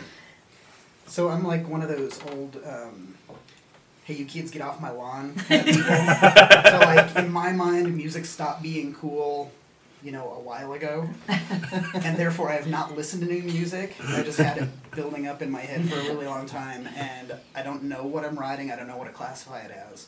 I just pump out songs and they sound cool to me, and you know, it's it's what I write is obviously different from the end product because everybody puts their two cents in, and mm-hmm. I you think know, that I think like, that's our sound. I think I feel like a lot of your writing is like heavily inspired by old like melodic hardcore stuff. Though I think that like Oh, your bass definitely. bass lines and Yeah. like Hmm. Yeah. Yeah. he plays a lot of notes. That's good. I mean, I've uh, I've attested time and time again. It's like there's no basis in this band. The fuck is wrong with them? Well, I mean, the, the thing about the lot of notes thing is, like, yeah, maybe, but like, it has to be fun to play too, right? Yeah. So, like, if you're not entertaining yourself while you're playing, then you're gonna lose steam, and Yeah, if it's boring, that, that's how it goes for me on drums too. Is like, I can't have two parts match each other too much, so I don't feel like I'm ripping out myself off and then have like these same like kind of repeating drum parts. So like, whether they're complicated or not, I just like to change where I accent stuff and where I put in fills, all of it. Uh, it just keeps it entertaining for myself. yeah. Yeah. I, I- I, I like country music, but man, I feel bad for country bassists. I think you're. I, I, I think it's way fun to just play that one string on the bass. I played in hardcore bands, and that's all. I was like, you It's, can play be- this. it's like then you just like don't have to worry about it. Yeah. it's fine. It's all the more excuses to uh, jump around and be rambunctious about it. It's like I'm just hitting one note. but that's not me either. You can also go the Anti-rambunctious. The Vinnie Stigma route where he's just so energetic on stage that they actually have to turn down his guitar so no one hears the mistakes. Right. but he still does the solo on Power. No one hears it, but it's, it's still there. Well, we cover your past, your present, and your future roughly, right? The future's always Yeah. unwritten. Uh, right. in the Do you have any plans for besides tours? Right, Tho- those are just if the band can work something Yeah. out, then you get together. You're going to go to the East Coast. That's fantastic, or the Northeast rather. Uh, do you plan to play a lot of shows locally? Those are obviously easier to put together because you don't really have to travel, but you still got to work around people's schedules. Eric had some issues April and May with band members, you know, just happens to be on the night that a show's happening and mm, somebody's getting married that day and they have to be in the wedding. Still made it, but another Yeah. band member on a was different day had plans on a show. Damn So Tyler. any of that can come up, but are you looking to play, uh, you know, every um, show that comes your way? I think we'll play wherever it makes sense. We want to play as much as possible, but we also want the vibe to be good. You know, hmm. um, you know, we, we try to we'll favor all ages shows over bar shows if, Sure. if we can. Um, I'd love to play with like as many different kinds of bands as possible, Yeah. like like the old days. Like I don't want to. so to we're just, yeah we're up to you know if it fits we're up to do as much as we possibly can if uh, you know the schedules work out. so like the same criteria as the splits, right? As long as Yeah. they're cool, not assholes. Cool. yes. Exactly. Nowadays, I value that so much more than a good band. After playing for you know fifteen or more years. Right. That's it. Yeah, that's all. That's all. Aw, He's a That's little. really cute. Just kidding. Oh, tousle his hair. Well, let's. Guys. This question will This is 'cause probably give a little insight, you know, as maybe influences instead of saying, "Hey, I'm influenced by all these bands." We'll ask every one of you if you could do a split with anybody, so a band of your choice, and whoever it is is going to say yes. Oh no. Who's the band?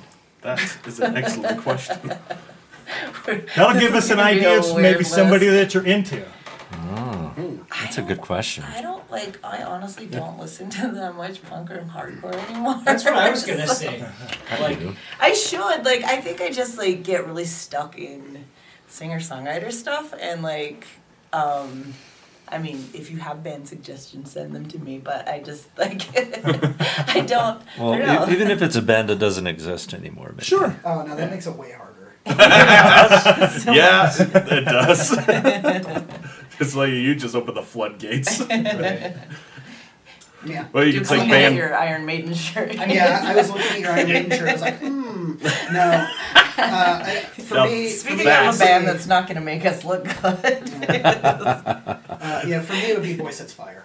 yeah. That'd Alright. be tight. Yeah. If it were bands that would make sense for us to be on a split with that I like, it would be bands like I don't know, um, like Dag Nasty or um, oh, what's the Kid Dynamite, Uh, and then or you know even the classics like the Gorilla Biscuits and the Minor Threat and all that. Um, Yeah. That's just up that vein. Bane, But if it was like Comeback for me today, Oh, yeah. like some of my favorite bands now are bands like uh, they're called Remember Sports and uh, like Beach Bunny, but those are like almost like ice cream pop kind of punk stuff. And, uh, but they're really cool though. They're like Not even beach pop punk. uh, just you can ice say cream that. pop Well, punk. if Jordan gets seven choices, I want more. Go ahead and take them off. I, I can't pick Captain one. the Shrimp Yeah, Shack. Yeah, name 'em Captain off. Beach and the Shrimp Shack Shooters. uh, no, obviously Iron Maiden is a huge influence. Yeah. Um, Yeah. I love them. Yeah. Anthrax, I love. I'm a total metal kid from the '80s. And, Hey, hail to you. uh, yeah, J Church was one of my favorite bands through the '90s and 2000s, and like the East Bay punk rock scene, like Crimp Shrine and and Cringer, Tilt. um, Tilt, Jawbreaker, of course. Mhm. Um, yeah, any of that stuff I'd be stoked on. I was gonna say Snap or Snapcase or Comeback Kid. Yeah, yeah. oh yeah. Come back Very here. good. Yeah, I would. I mean, maybe so not. Maybe not do a split because they're really, really good. uh, a tour, a tour with them would be super awesome That with would those be those bands. Well, one last question for me then is speaking of tours, the floodgates are starting to open and tours are coming. Like I, I- I've noticed uh, August, September have a few, at least through Salt Lake, uh, especially because Punk Rock Bowling's in September. We're near Las Vegas, and some of those bands are going to try to hit Salt Lake as well on their tours. But October, like every single day, there's somebody coming to our town. And are there any that you are aware of that you would like to see that are coming to Salt Lake, or even some that you are looking to travel to, whether you're going to Punk Rock Bowling or Crashed Out or somewhere else? Um, I would love to go to punk rock bowling. I have a few friends going. I just don't know right now if it'll work. For Gorilla me. Biscuits will be there. Yeah, there's so many they good played bands. here. I saw them. I seen them Was too. it two years ago? Was that Yeah. when they played? Yeah. Yeah, the Yeah, that was amazing. That was like, oh, that was unbelievable. It was- Sorry. We had a show that we had a show that night and left We early. did. We played a show, and uh, we are like, "All right, we're going to Gorilla Biscuits." There's like four people. We're like, to- "Everyone's at Gorilla Biscuits. We gotta go." I had to work le- that night, but I have my friend call it an emergency, saying. I wrecked my car and I need someone to pick me up all the way out in uh, say Daybreak, Utah. All right, I have to drive to Daybreak. It's gonna take a while. I don't know if I'll be back. it, it was a whole set's worth. That's awesome. Is the uh, I saw a bunch of uh, Dropkick posters here. Isn't the from Boston to Berkeley coming through? Yeah, Yeah. it's going to be go at Rio. Tinto and the Bronx are Oh, yeah. sweet. opening. I've seen the Bronx I've seen two them. or three times. I can't. I've seen them four or five times, They're and really- every good. time. Yeah. So So good. good, Yeah. yeah. And there'll be a Punk tight. Rock Bowling too. I know. Um, Teenage Bottlerocket might be coming through, but I can't remember off Oh, the top of my head. yeah, I think I so. think I saw something like that. I'd like to see them again. I've seen I've seen them a ton of time. Yeah. I could actually sport the flex. I've seen him when Brandon Saller was still alive. Yeah, R.I.P. for real. Yeah, Uh, he's a good. I mean, because you know, it sounds like sounds like it can be like simple Ramones core, but to play, you know, like double beats on hi hat for you know nonstop an hour or more, that it Yeah. takes a lot of skill. I don't think I could do that. I think I saw them play on accident once. yeah. they were like, I went to see, accident. yeah, Rocket from the Crypt was playing in L.A. and I went and there was like another room and they were just in there playing like two two Oh, ones. it was cool. Like, and I, I don't really listen to them, but they're good. Um, uh, like- I like admittedly, them a a lot. lot of their stuff bleeds together. Yeah. Yeah, I mean, Much like the I said, Ramones does. Yeah, Yeah, it's, it's yeah. Ramones core, you know, it's like heavy downstroke, like power chords, but they're really good at it. Yeah. They're the best to come out since they're known as for it. So Oh, I don't know about that. That's a big statement. I'm saying as, as far as the Yeah. Although the other bands that have done it well are all kind of like problematic in their own way, like Screeching Weasel and Yeah. the Queers. Uh, and yeah. so, so I guess we can music from the There's a reason why the there's a reason why the I think it was the queers wrote the uh, Ben Weasel. He's an asshole. Right. He's a jerk. Everyone's got the yeah they got their weird things. I've never seen Screeching Weasel when they were doing the SLC Punk two uh, concert scene Oh yeah, all who the else way. played that? Was it the The dwarves and Right. uh, Extreme Corporal Punishment, Ah, which was, was really was eight bucks experiment doing their reunion show. ah. and I can't, I can't remember who the other band was. They were a they were a two man, well, two women band. right. Can't, I can't remember their name. I just remember I just remember they covered Los Angeles by X. nice. That was pretty cool. Yeah, that's that would be fun to see. That was mainly there for the dwarves. Right. I saw the I feel like those dwarves. people were. The dwarves played. I don't know how like this happened, but it was like in the heavy metal shop. Were you at that? Oh like tiny no, it little, was tiny like the When new. was that? Like about approximately I don't. year? I mean, probably around 2002. Really? Maybe 2004. I don't know. Still, they were Django. No, big. it had to have been after Django was born because I think I took him with me. Nice. like little, little. But we Oh, had to man. stand outside because you know Just there was back no out the room. door, yeah. And really, like, it's okay that my kid was there. He couldn't understand anything. probably kid probably was always thinking, why is he yelling? It was crazy. He's like, he's sat on stage with what Kevin Seconds and uh, what's the guy's name? The Circle Jerks. Uh, Keith Morris. Keith Morris, like he was, and and like Comeback Kid, like he's just like been to all these shows and like just been able to like hang out and sit on stage and like Yeah. You know, no oh, he idea. went to see the Gorilla Biscuits. He doesn't care. He's like 13 He's now, like, and he wants to "Mom, listen to country music. this is And like, I don't know what I did. Who are all these nerds? He's he's what a kid a, a, a kid who has a punk rock mom. Yeah, Yeah. because the only way to rebel against a punk mom is To wear a cowboy hat. country, wearing some Wranglers. So luckily he's Like young I- enough. It's probably a face. Yes. I found this Beyonce CD in your room. You care to explain? I'd feel better Don't about that, me. honestly. that'd be a that'd be a funny like a sketch comedy or something. A sitcom. yeah. I could see like Dave Grohl and uh, Fred Armisen doing some kind of like sketch along those lines. Oh Yeah. Yeah. It's the punk rock parents. Yeah. Son, you want to become a lawyer? we need to sit down. You we need to sit down about your report card. What is this 4.0 GPA average? it's like Alex P. Keaton. Yeah, It's like that's what I was just thinking. I thought you said you were going to a show, but then I found out it was the library. Studying again. Taking away your phone. we're taking away your record player. Where can we find information on your band? Social medias, Um, Bandcamp. Wh- so, where's the best uh, place? Yeah, on socials. Yeah, The only one I Instagram. remember off the top of my head is so it's on Instagram. It's Fight the Future, and that's Fight period the period future. the, p- yeah, and then on Uh, Facebook. Fight the period. Fight the period. Yeah. Fight, Like fight, dot, period, the the, dot. period, future. And No period then at the I think we have a TikTok, and I made a TikTok, Yes, and it's I just started that. fightthefuture.x, but I don't. I well, I have to learn how to TikTok. Maybe my kid can teach me. I don't know. Yeah, it's I have no clue how to take that. Right. I don't either. We're gonna. At We're on some Facebook point, too. I don't know what our Facebook handle is, but Google it. And you Let's fight the find it. future. at some point they're going to release the domain for fightthefuture.x, which we own, but they haven't Yeah. released it yet. So Yeah. at some point we'll have a website. We're, we're, Awesome. we're lucky to have a developer who pre-bought a domain before it released, so Cool. we got that that struggle. for us. At Fight the Future Band on Facebook. Oh, Oh, cool. yeah, that's what it is. So thanks for As opposed to the movie. right. Right. Yeah. Pretty good movie though. You should watch it. And the and the Bandcamp just uh, fightthefuture.bandcamp. It, it, I, Do it have might be that? Fight the Future SLC.bandcamp, but I can't. Fight the Future SLC. Yeah, I Bandcamp. remember. My memory's not that shot yet.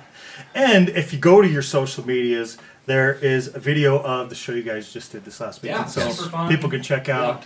I don't know which songs. I, I, I seen the videos, didn't get a chance to listen. So we walk away. There you go. There's one of them right there. Mhm. And that is also one of the four tracks that's on the Tooms EP. Yeah. But we'll have some more from an upcoming Yeah. show. My voice got like the smoke just wrecked me the other day, so Yeah, smoke and dust didn't make me happy.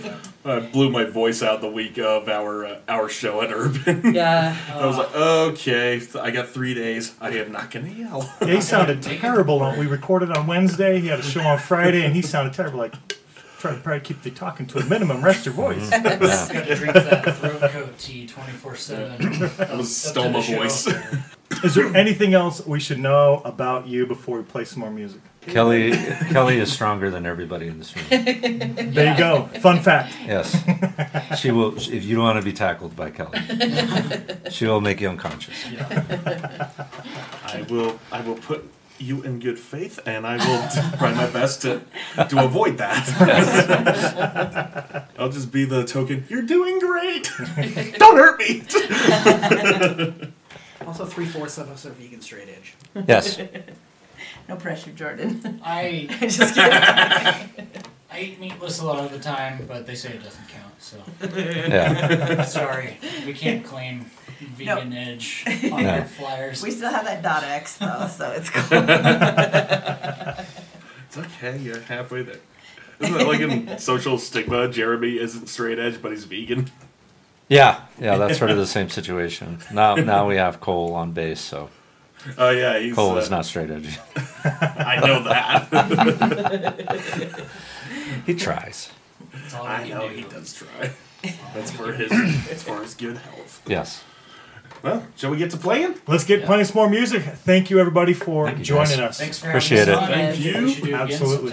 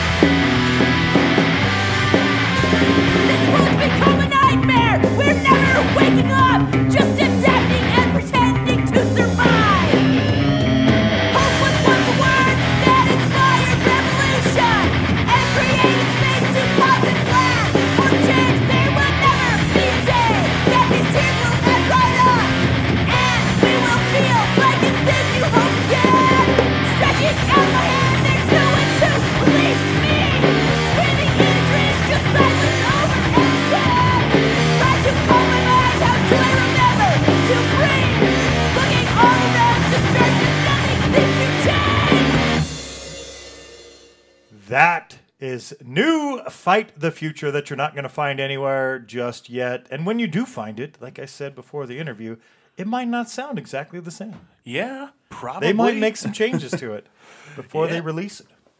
And I remember what their uh, uh, their bassist uh, Duke. Yeah, Duke. He was saying uh, how he uh, likes to likes to fret across the board, you know, with the uh, bass lines, play some notes that sh- maybe shouldn't be there. You definitely they should. You, you definitely hear it in that last song. Yes. You know, if you're really listening, it's just adding a little bit more of that uh, sort of Matt Freeman, Chris number two vibrancy in there. That's awesome. Yeah, but it's not quite so like uh, technical or uh, fritzy or anything like that. Well, I hope you enjoyed the two Fight the Future tracks. We were hearing them for the first time, just like everybody else was that that got to hear them. Minus, I'm sure the people in the band. So we want to Yeah. thank them for sharing those tracks, so we can check them out here with you. Uh, we are going to play one more track. We're going to throw one more in there from Fight the Future off of their Tooms EP. That's T O O M S, just like we talked about in the interview in Yep. reference to uh, X Files. Yep, the X Files. That is one of the craziest villains that you'll see in there. He's played by uh, the guy who played Percy in The Green Mile. You know, Okay. the, you know the guard that everybody hates. Right. well, you can check the EP out. Came out January 2020, and again, like they said, they're hoping by the end of this year that they're going to have their release finished, so they can take it with them up uh, to the northeast when they head there. So we want to thank all four members of the band for joining us to talk about their band and what their band's up to. A lot of cool stuff. Looking forward to their next show and any other shows that they will be doing after that. So if you are in Salt Lake or anywhere around there on our Pioneer Day, which is July 24th, uh, get over to Ace's Saloon, Ace's High, and uh, check them out. Do it. Thank Do you it. again, everybody. Let's play one more track. We Walk Away is the name of the track off of the Tooms EP, and then we're going to be back to wrap up the show. So here we go. One more from Fight the Future. A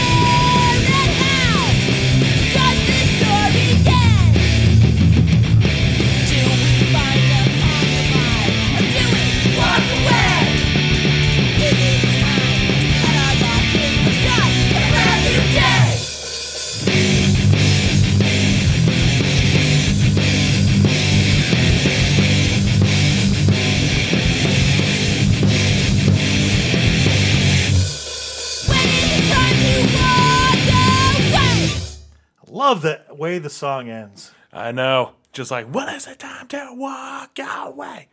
That's a that's such a, a kind of a prototypical uh, stance in uh, hardcore songwriting. It's like uh, you just when it's starting to slow down, then it picks back up again and it brings the chorus back, or at least part of it. Right. You know, or it just like has that little uh, chant along, call to arms sort of thing. Right. You know, I love that. It's like you think it's gonna end. No, we got another thing coming. Well, we want to thank them again for joining us on the show. Get out there, check out Fight the Future. If you're in Salt Lake, check them out. And up there in New York area, I can't remember if did they say other places besides. I know it was a bunch of areas uh, or places in and around like New York City. It was uh, technically the Northeast. It's Yeah. Uh, yeah, I think they, if I remember correctly, I think it was Boston and along with New Oh, good. York, but but yeah, it's out there. Everybody, It's out there. Everybody up there in the Northeast, you heard the interview. Uh, be on the lookout for when they make their way, so you can check them out. Eric, let's wrap up the show. What do you got for us this day? Uh, this day, this is a song that is coming from my first favorite band. I'm talking when I was like 11 or 12 years old. This was the band that I stuck to. I obsessed over. I wanted to get every single album of theirs, and I did. I did, and I still have them. I still have them. This is the. I had to get all the DVDs, all the live concerts, any documentary I could get my hands on, whether they were trademarked or bootlegged. I had to have it.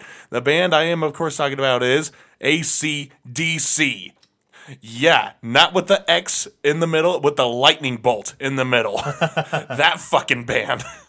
I'm talking about the schoolboy wearing guitarist, the uh, the uh, bowler cap, not the bowler, the uh, news newsy cap wearing vocalist, and Right. the and yeah, just the kind of the revolving door of members that come through. okay, not really, but in the last few years, yeah, it definitely has been. God damn. I'm not going to get into that one, even though I know ACDC's history front to back. I bet you do. I do.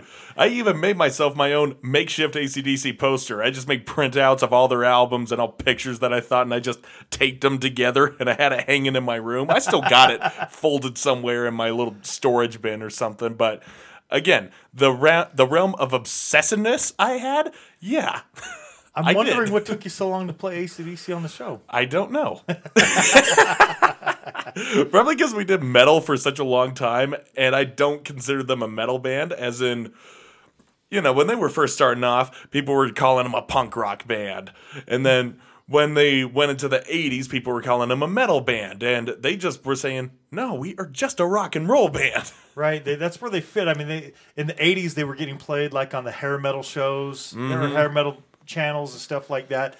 But they're just a bluesy hard rock band. Yep. They play hard rock, not just like your regular rock, but some hard rock. But I wouldn't call them like a hard rock band either. So Yep. who knows? They are just they are just rock and roll. That's what they've always called themselves. Right. Uh, one fan slash critic actually said it best. There there was like, just think of the Rolling Stones on steroids. I'm like, yeah, that that about sums it up. And a lot of their sound really comes from uh, the magic behind the foundation of riffs. And people love to look at Angus, say that he was the, uh, say that he is the greatest guitarist at ACDC and stuff like that. And it's like, okay, yes, Angus is a fantastic guitarist. He solos like a motherfucker. He's got that energy, even though he's like in his 70s right now. He is still bringing his A game. And uh, yeah, pun intended, his A game. He used to wear a hat that said A on it. hey, for Angus. God damn it. I, I tell you, I'm that much of a fucking geek when it comes to this band. and, uh, but yeah, really the, the riffs a lot of the main riffs, you think of uh, the riff to TNT or If You Want Blood or Bad Boy Boogie or anything that's like it, any riff that you can think of of ACDC, nine times out of ten, it was his brother, Malcolm Young, who wrote it. And what's interesting about his guitar playing, real quick, is he uh, doesn't play power chords. He plays full on chords, but he downstrokes it really hard. Like he doesn't just strum, he just whacks that whole thing. That's why those riffs sound as heavy as they do because he's putting the force behind it. And if you just and if you have ever watched him live, his fingers are just dancing below the fifth frets, just going from riff to riff. That's how much respect I have for Malcolm Young. R.I.P. Anyway, the, and that was the thing that really solidified them in the early 70s, you know, making them standouts amongst all the Led Zeppelins and Pink Floyds and whatnot. They were kind of doing the same thing Motorhead was doing. You know, just playing uh, raw rock and roll. Didn't, you know, no frills, just uh, muddy, just kind of uh, bl- heavily blues influenced. right? And if you listen to a song like uh, Bad Boy Boogie, the riff is like, it goes down, dan, dan, down, dan, dan, down, dan, dan, down. If you slow that down, take away the distortion, it's sounds like Robert Johnson would have written it. Boom, boom, bow, boom, boom, boom, boom, boom, boom. See what I'm saying? I'm not to nerd out too much, but this all leads into uh, one of my all-time favorite songs from my favorite album. My favorite album is of is Let There Be Rock from 1977, their fourth studio album, and it had pretty much had the classic lineup with Angus and Malcolm on guitars, Bon Scott doing the vocals, and uh, uh, their former bassist Mark Evans and Phil Rudd on drums. It was just a perfect package right there. Not that I need to tell you, but that was Bon Scott's last album. It was not. It wasn't. Nope. It was the last. I thought it was his last studio album. Their fifth studio album featured the guy that was there for a couple years before Brian Johnson, something Williams. You probably know. That's their bassist, Cliff Williams. oh, Yeah, Cliff. But Let There Be Rock was the last album with Mark Evans. Then Powerage came out, and that was the first album Cliff Williams was on, and he's been with them ever since. Ah. Highway to Hell was the last album Bon Scott played on, 1979, and then Back in Black with Brian Johnson came into the fold. okay, So yeah, gotcha. trust me, I've known that ever since I was Oh, 12. I believe you. I believe you. yeah. Anyway, the But Let There Be Rock, I'm it is my favorite album. You're a super fan. I'm an obsessive fan, and I've never seen them live, and I regret that. I mean, I, yeah, for one, I'm never gonna. I knew I was never gonna see ACDC live with Bon Scott. Oh, well, he, was died far before you were dead. even considered to be a thing. I know, all the way back in '80. Yeah. you know, but. So it's like I could settle to see uh, the ACDC lineup now, and then Malcolm died. I go, okay, I can't do it. I cannot do it. If, if Malcolm's not hanging back there, just slamming those riffs away, why bother? But yeah, talking of riffs, Let There Be Rock is full of them. And one of my favorite songs from that, my absolute all time favorite song is from that album. I am not playing it today. I, I will play that for another day. But a close, like, definitely breaking top three, top two maybe, is the song Problem Child. And it's kind of weird. It's the original song. Originally, the song was released on the album prior, Dirty Deeds Done Dirt Cheap. And and back then they were doing like uh, Euro releases and Australian releases, the same tracks, different order or like uh, different cuts.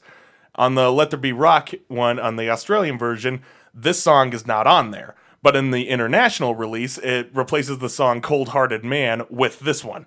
And it's just a, it's a nice little inclusion because Dirty Deeds was, fun fact, not released internationally in 76 when it came out.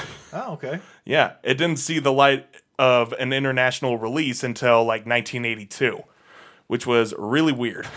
That is weird. yeah. So, regardless, this Problem Child, if you listen to their albums in uh, sequential order, it is a repeat. But honestly, on this album, this is what a lot of the Western audience has heard because this is the album that brought ACDC to the States. First show ever in the United States was CBGB's Awesome. in 1977. Year that this came out, I've been talking about this band for so long. I could go on a year more. So, yeah, Problem Child. It is a ripping song. Got such an amazing chorus, an amazing, uh, an amazing build up, and and the riffs are just so heavy. And then there's a blistering solo at the end that has not been replicated since. The, even ACDC can't play it live anymore. I mean, Angus has to ad lib it, but that was just captured on raw recording, and it's one of my favorite closeouts to any ACDC song ever. So here we are, Problem Child playing.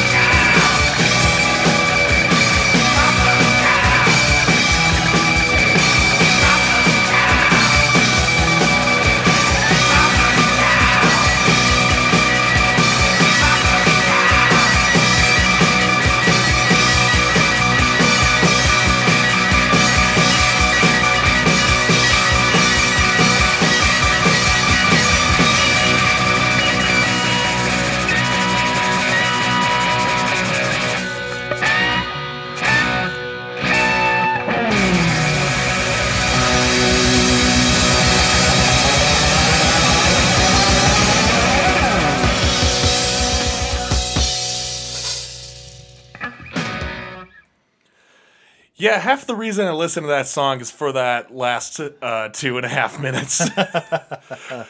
yeah, like I said, that solo cannot be replicated. The live version, it's uh, it's still pretty good, but honestly, honestly, that's studio magic in a different format.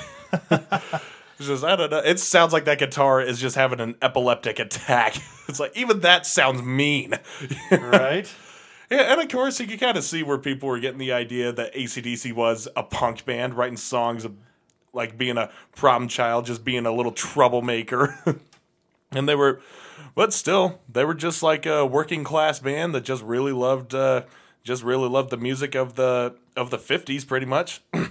And and that's that's what they were doing. just uh, they just updated it. ACDC is awesome. Oh yeah, I'm definitely gonna be revisiting that, particularly that album, so I can tell you what my favorite song is. You won't guess it. I guarantee you are not going to guess it. I mean, you can challenge me. You can say, "Oh, I bet it's gonna be this one." No, it is literally every song you're thinking of. It's not it. So that Eric is challenging everybody that's still listening at this point. So get on. He's going to tell you his social medias here as soon as I play my track. We're, we're going to get to that and blow him up. Load up his social medias with whatever your choices are, as many as as we can load him up with. Yep. And if you get it, if you, uh, I don't know, if you get it right, I, I don't know, give you a blowjob or something. I don't know. Don't don't say that. yeah, I don't, I'm not contractually obligated. yeah, there you go. Stay with that. Something else. Yeah, and for those of you that are close to me who actually know, just keep your mouth shut. All right. We're going to play one more track. It's an 80s song. That's what I'm going to call it. Uh, the band is Time Zone. It's a group of people featuring Afrika Bambaataa, which I just found out today when I was, you know, getting some information specific to this track. Uh, that he had some legal problems at some point. I didn't look too much into it with something about uh, child sexual something or another, which is uh, is horrible. And I'm not playing this because of him. I like the track. I like the message, and I am playing a remix version of this track from Time Zone that features John Lydon. And if you don't know the Sex Pistols and Public Image Limit Limited, or maybe John Lydon. Lydon. Does that help? There you go. Uh, he, I don't know too much about it. Definitely don't support that or him, and was never particularly a fan of that guy. But just so you know, I, I am aware, came across it. Don't support him. Not trying to promote any of his other music.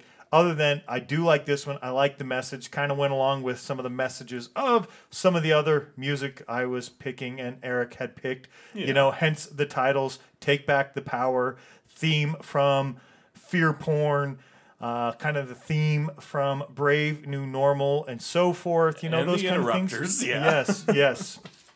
So, Oh, that's kind of weird. right? World Destruction was the track. The Meltdown remix came out in 1988 version of the track. The original single came out in 84. They did a remix, the Meltdown remix that featured uh, Mr. Johnny Rotten. I'm going to call him that. Yeah, there we go. now we know what he's talking about. right? uh, features him. You'll be able to tell because he does uh, most of the singing. That's what I like about this particular version is you get that, and it's familiar to me, but I like it. Listen to the lyrics. We'll see what you think. We got to wrap the show up, so here we go. Time Zone World Destruction Meltdown Remix.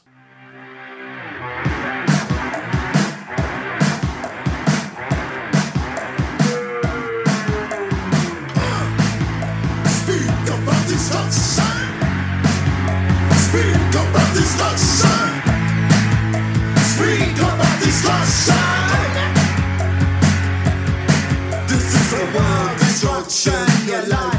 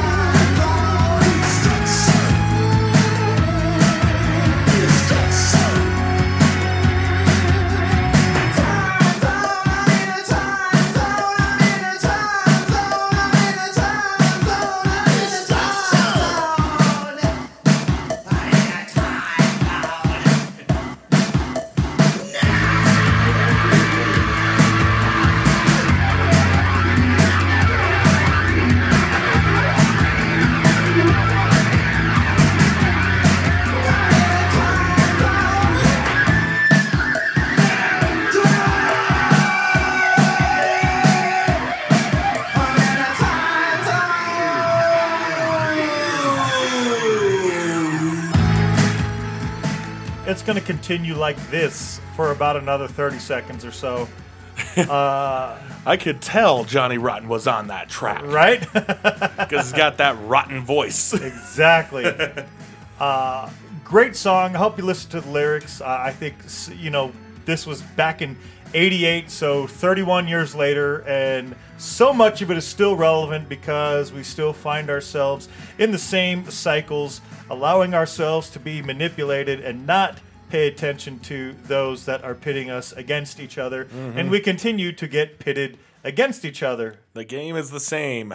The people are just different. Exactly. So, uh, great track. Don't support Afrika Bambaataa at all. Didn't do any other research. Just came across that and thought, ooh, well, I'm going to make sure everybody knows I don't support him specifically at all. that is awful.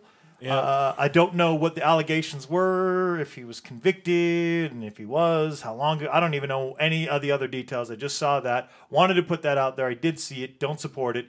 But but learn about it. yes, exactly. Uh, the track though speaks to again 31 years ago, and I I don't even remember what the differences were between the one and the remix. Obviously, Johnny Rotten's on this one, but uh, 31 years later, still so relevant.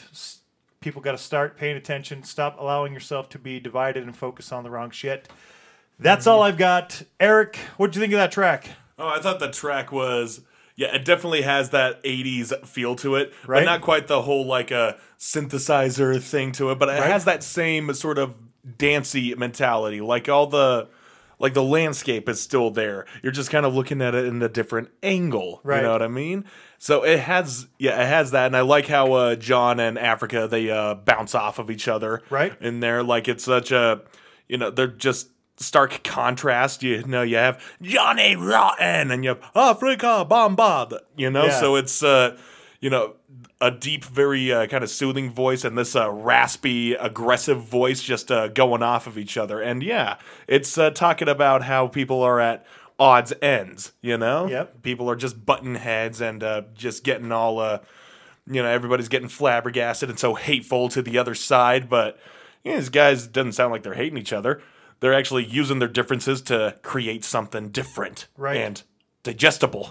right? and kind of focus, try to get people to focus on those that are, you know, like you said, the rich are getting richer, the poor are getting poor. Well, the richer and those getting richer are trying to get everybody else to focus on each other while they get poorer yeah. instead of actually paying attention to what's really going on. So, Yeah. Why do the rich care? They're going to live on Mars anyway. right? Somewhere else, something else. Anyway, the show's done. Thank you, everybody, for joining. I want to thank uh, everybody in Fight the Future for joining us again. We appreciate it.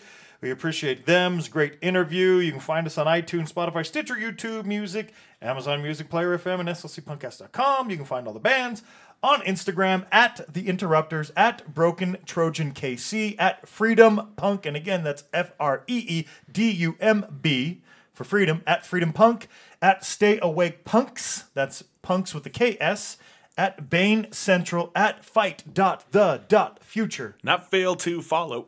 Right. and there is no dot at the end. Just as Adrian said, it's at fight dot the dot future. yep. The show's at SLC Punkcast. Eric, where can we find you? You can find me on Instagram at scaryuncle underscore Eric underscore SLC, and that's where you message me if you want to uh, if you want to play in uh, what my favorite ACDC song is. And I'll actually make this as a wager. It's like the person who guesses it right, I will play it on the very next episode, regardless of what I chose, and I will shout. I will give a shout out to you. Yes. and maybe something extra. I don't know yet. I don't know. And again, We serious will. inquiries only. Serious inquiries, and if you get it right, Eric will get your contact info, and I will send you something because I got a bunch of shit that we're going to be taking to Punk Rock Bowling and passing out to all the people that we get to meet that listen to the show that we get to talk to. So I've got something. I'll send something. yeah, we'll send you some buttons. We'll send you a shirt. We'll send you. We'll we'll give you a reward for it because honestly, it's a deep cut, man. so yeah, all you ACDC heads out there who are as uh, big as a head as mine, send them my way. we'll give you a hint. It's not anything from the last album. Okay. And that's strictly because I haven't listened to it yet. anyway, you can find my band on Instagram as well at anonymous underscore band official. On Facebook, we are anonymous band SLC. On Bandcamp, we are anonymous anonymoussLC.bandcamp.com. I am also on the Wrecked podcast, part of the Circle Pit Radio Network. That is at Circle Pit Radio Network on, uh, or no, CP Radio Network on Instagram, and at Wrecked Podcast also on Instagram. And uh, just find it on Spotify or on the website. It's it's easy to find. Not much else is called Circle Pit Radio. and I got more stuff, uh, uh, more plans coming out with that. And also, I have a show on Friday at Ace's High Saloon, like I mentioned earlier. This is just a reminder with Goat Sifter and uh, Sacreligion and Jesus you know, or Jesus, or however you want to pronounce it. It's funny, and they're good. So yeah, come out to that one if you please. We will have a new round of cassette tapes. I just got confirmed. They are getting dubbed right now, and we will have a new batch at that show and our next couple of shows. Excellent. You can find all the bands on Facebook at We Are the Interrupters, at Broken Trojan KC, at Freedumb Punk, at Stay Awake Official, at Bane Central, at Fight the Future Band. The show is at SLC Punkcast. A lot of these bands you can go find on Bandcamp, including Fight the Future. You can go check out the four tracks on the Tooms EP. Be on the lookout for the release later in the year. We'll definitely talk about it as it gets here and probably play something else. Even though the, uh, these tracks that we played are probably going Yeah. to sound different, we'll probably still play a different track when the time comes. Yep. But for now, if you want to listen to those tracks, you'll just have to play this episode on repeat, friends. There you go. Eric, any final thoughts for a wrap up show? Well, before I, before I wrap up, I mean, in the next uh, few episodes, we're gonna start. Uh, actually, in probably the next episode, we're gonna give a shout out to uh, touring bands because there is a band coming through. They are touring. They are making a whole thing of it, and I'm not gonna reveal them just yet. You'll have if you probably know exactly what I'm talking about. For for those who don't, you know, we'll have one announced next episode, and then the floodgates are going to open from there because there's a lot of tours happening. They are going to be happening. I'm already uh, draining my bank account for uh, tickets. so yeah, don't let. I guess you can say, yeah, don't let your finances uh, dissuade you from uh, going to shows because in the end you're going to regret not going anyway. Absolutely. All right. On that note, that's a wrap. Play the fucking outro.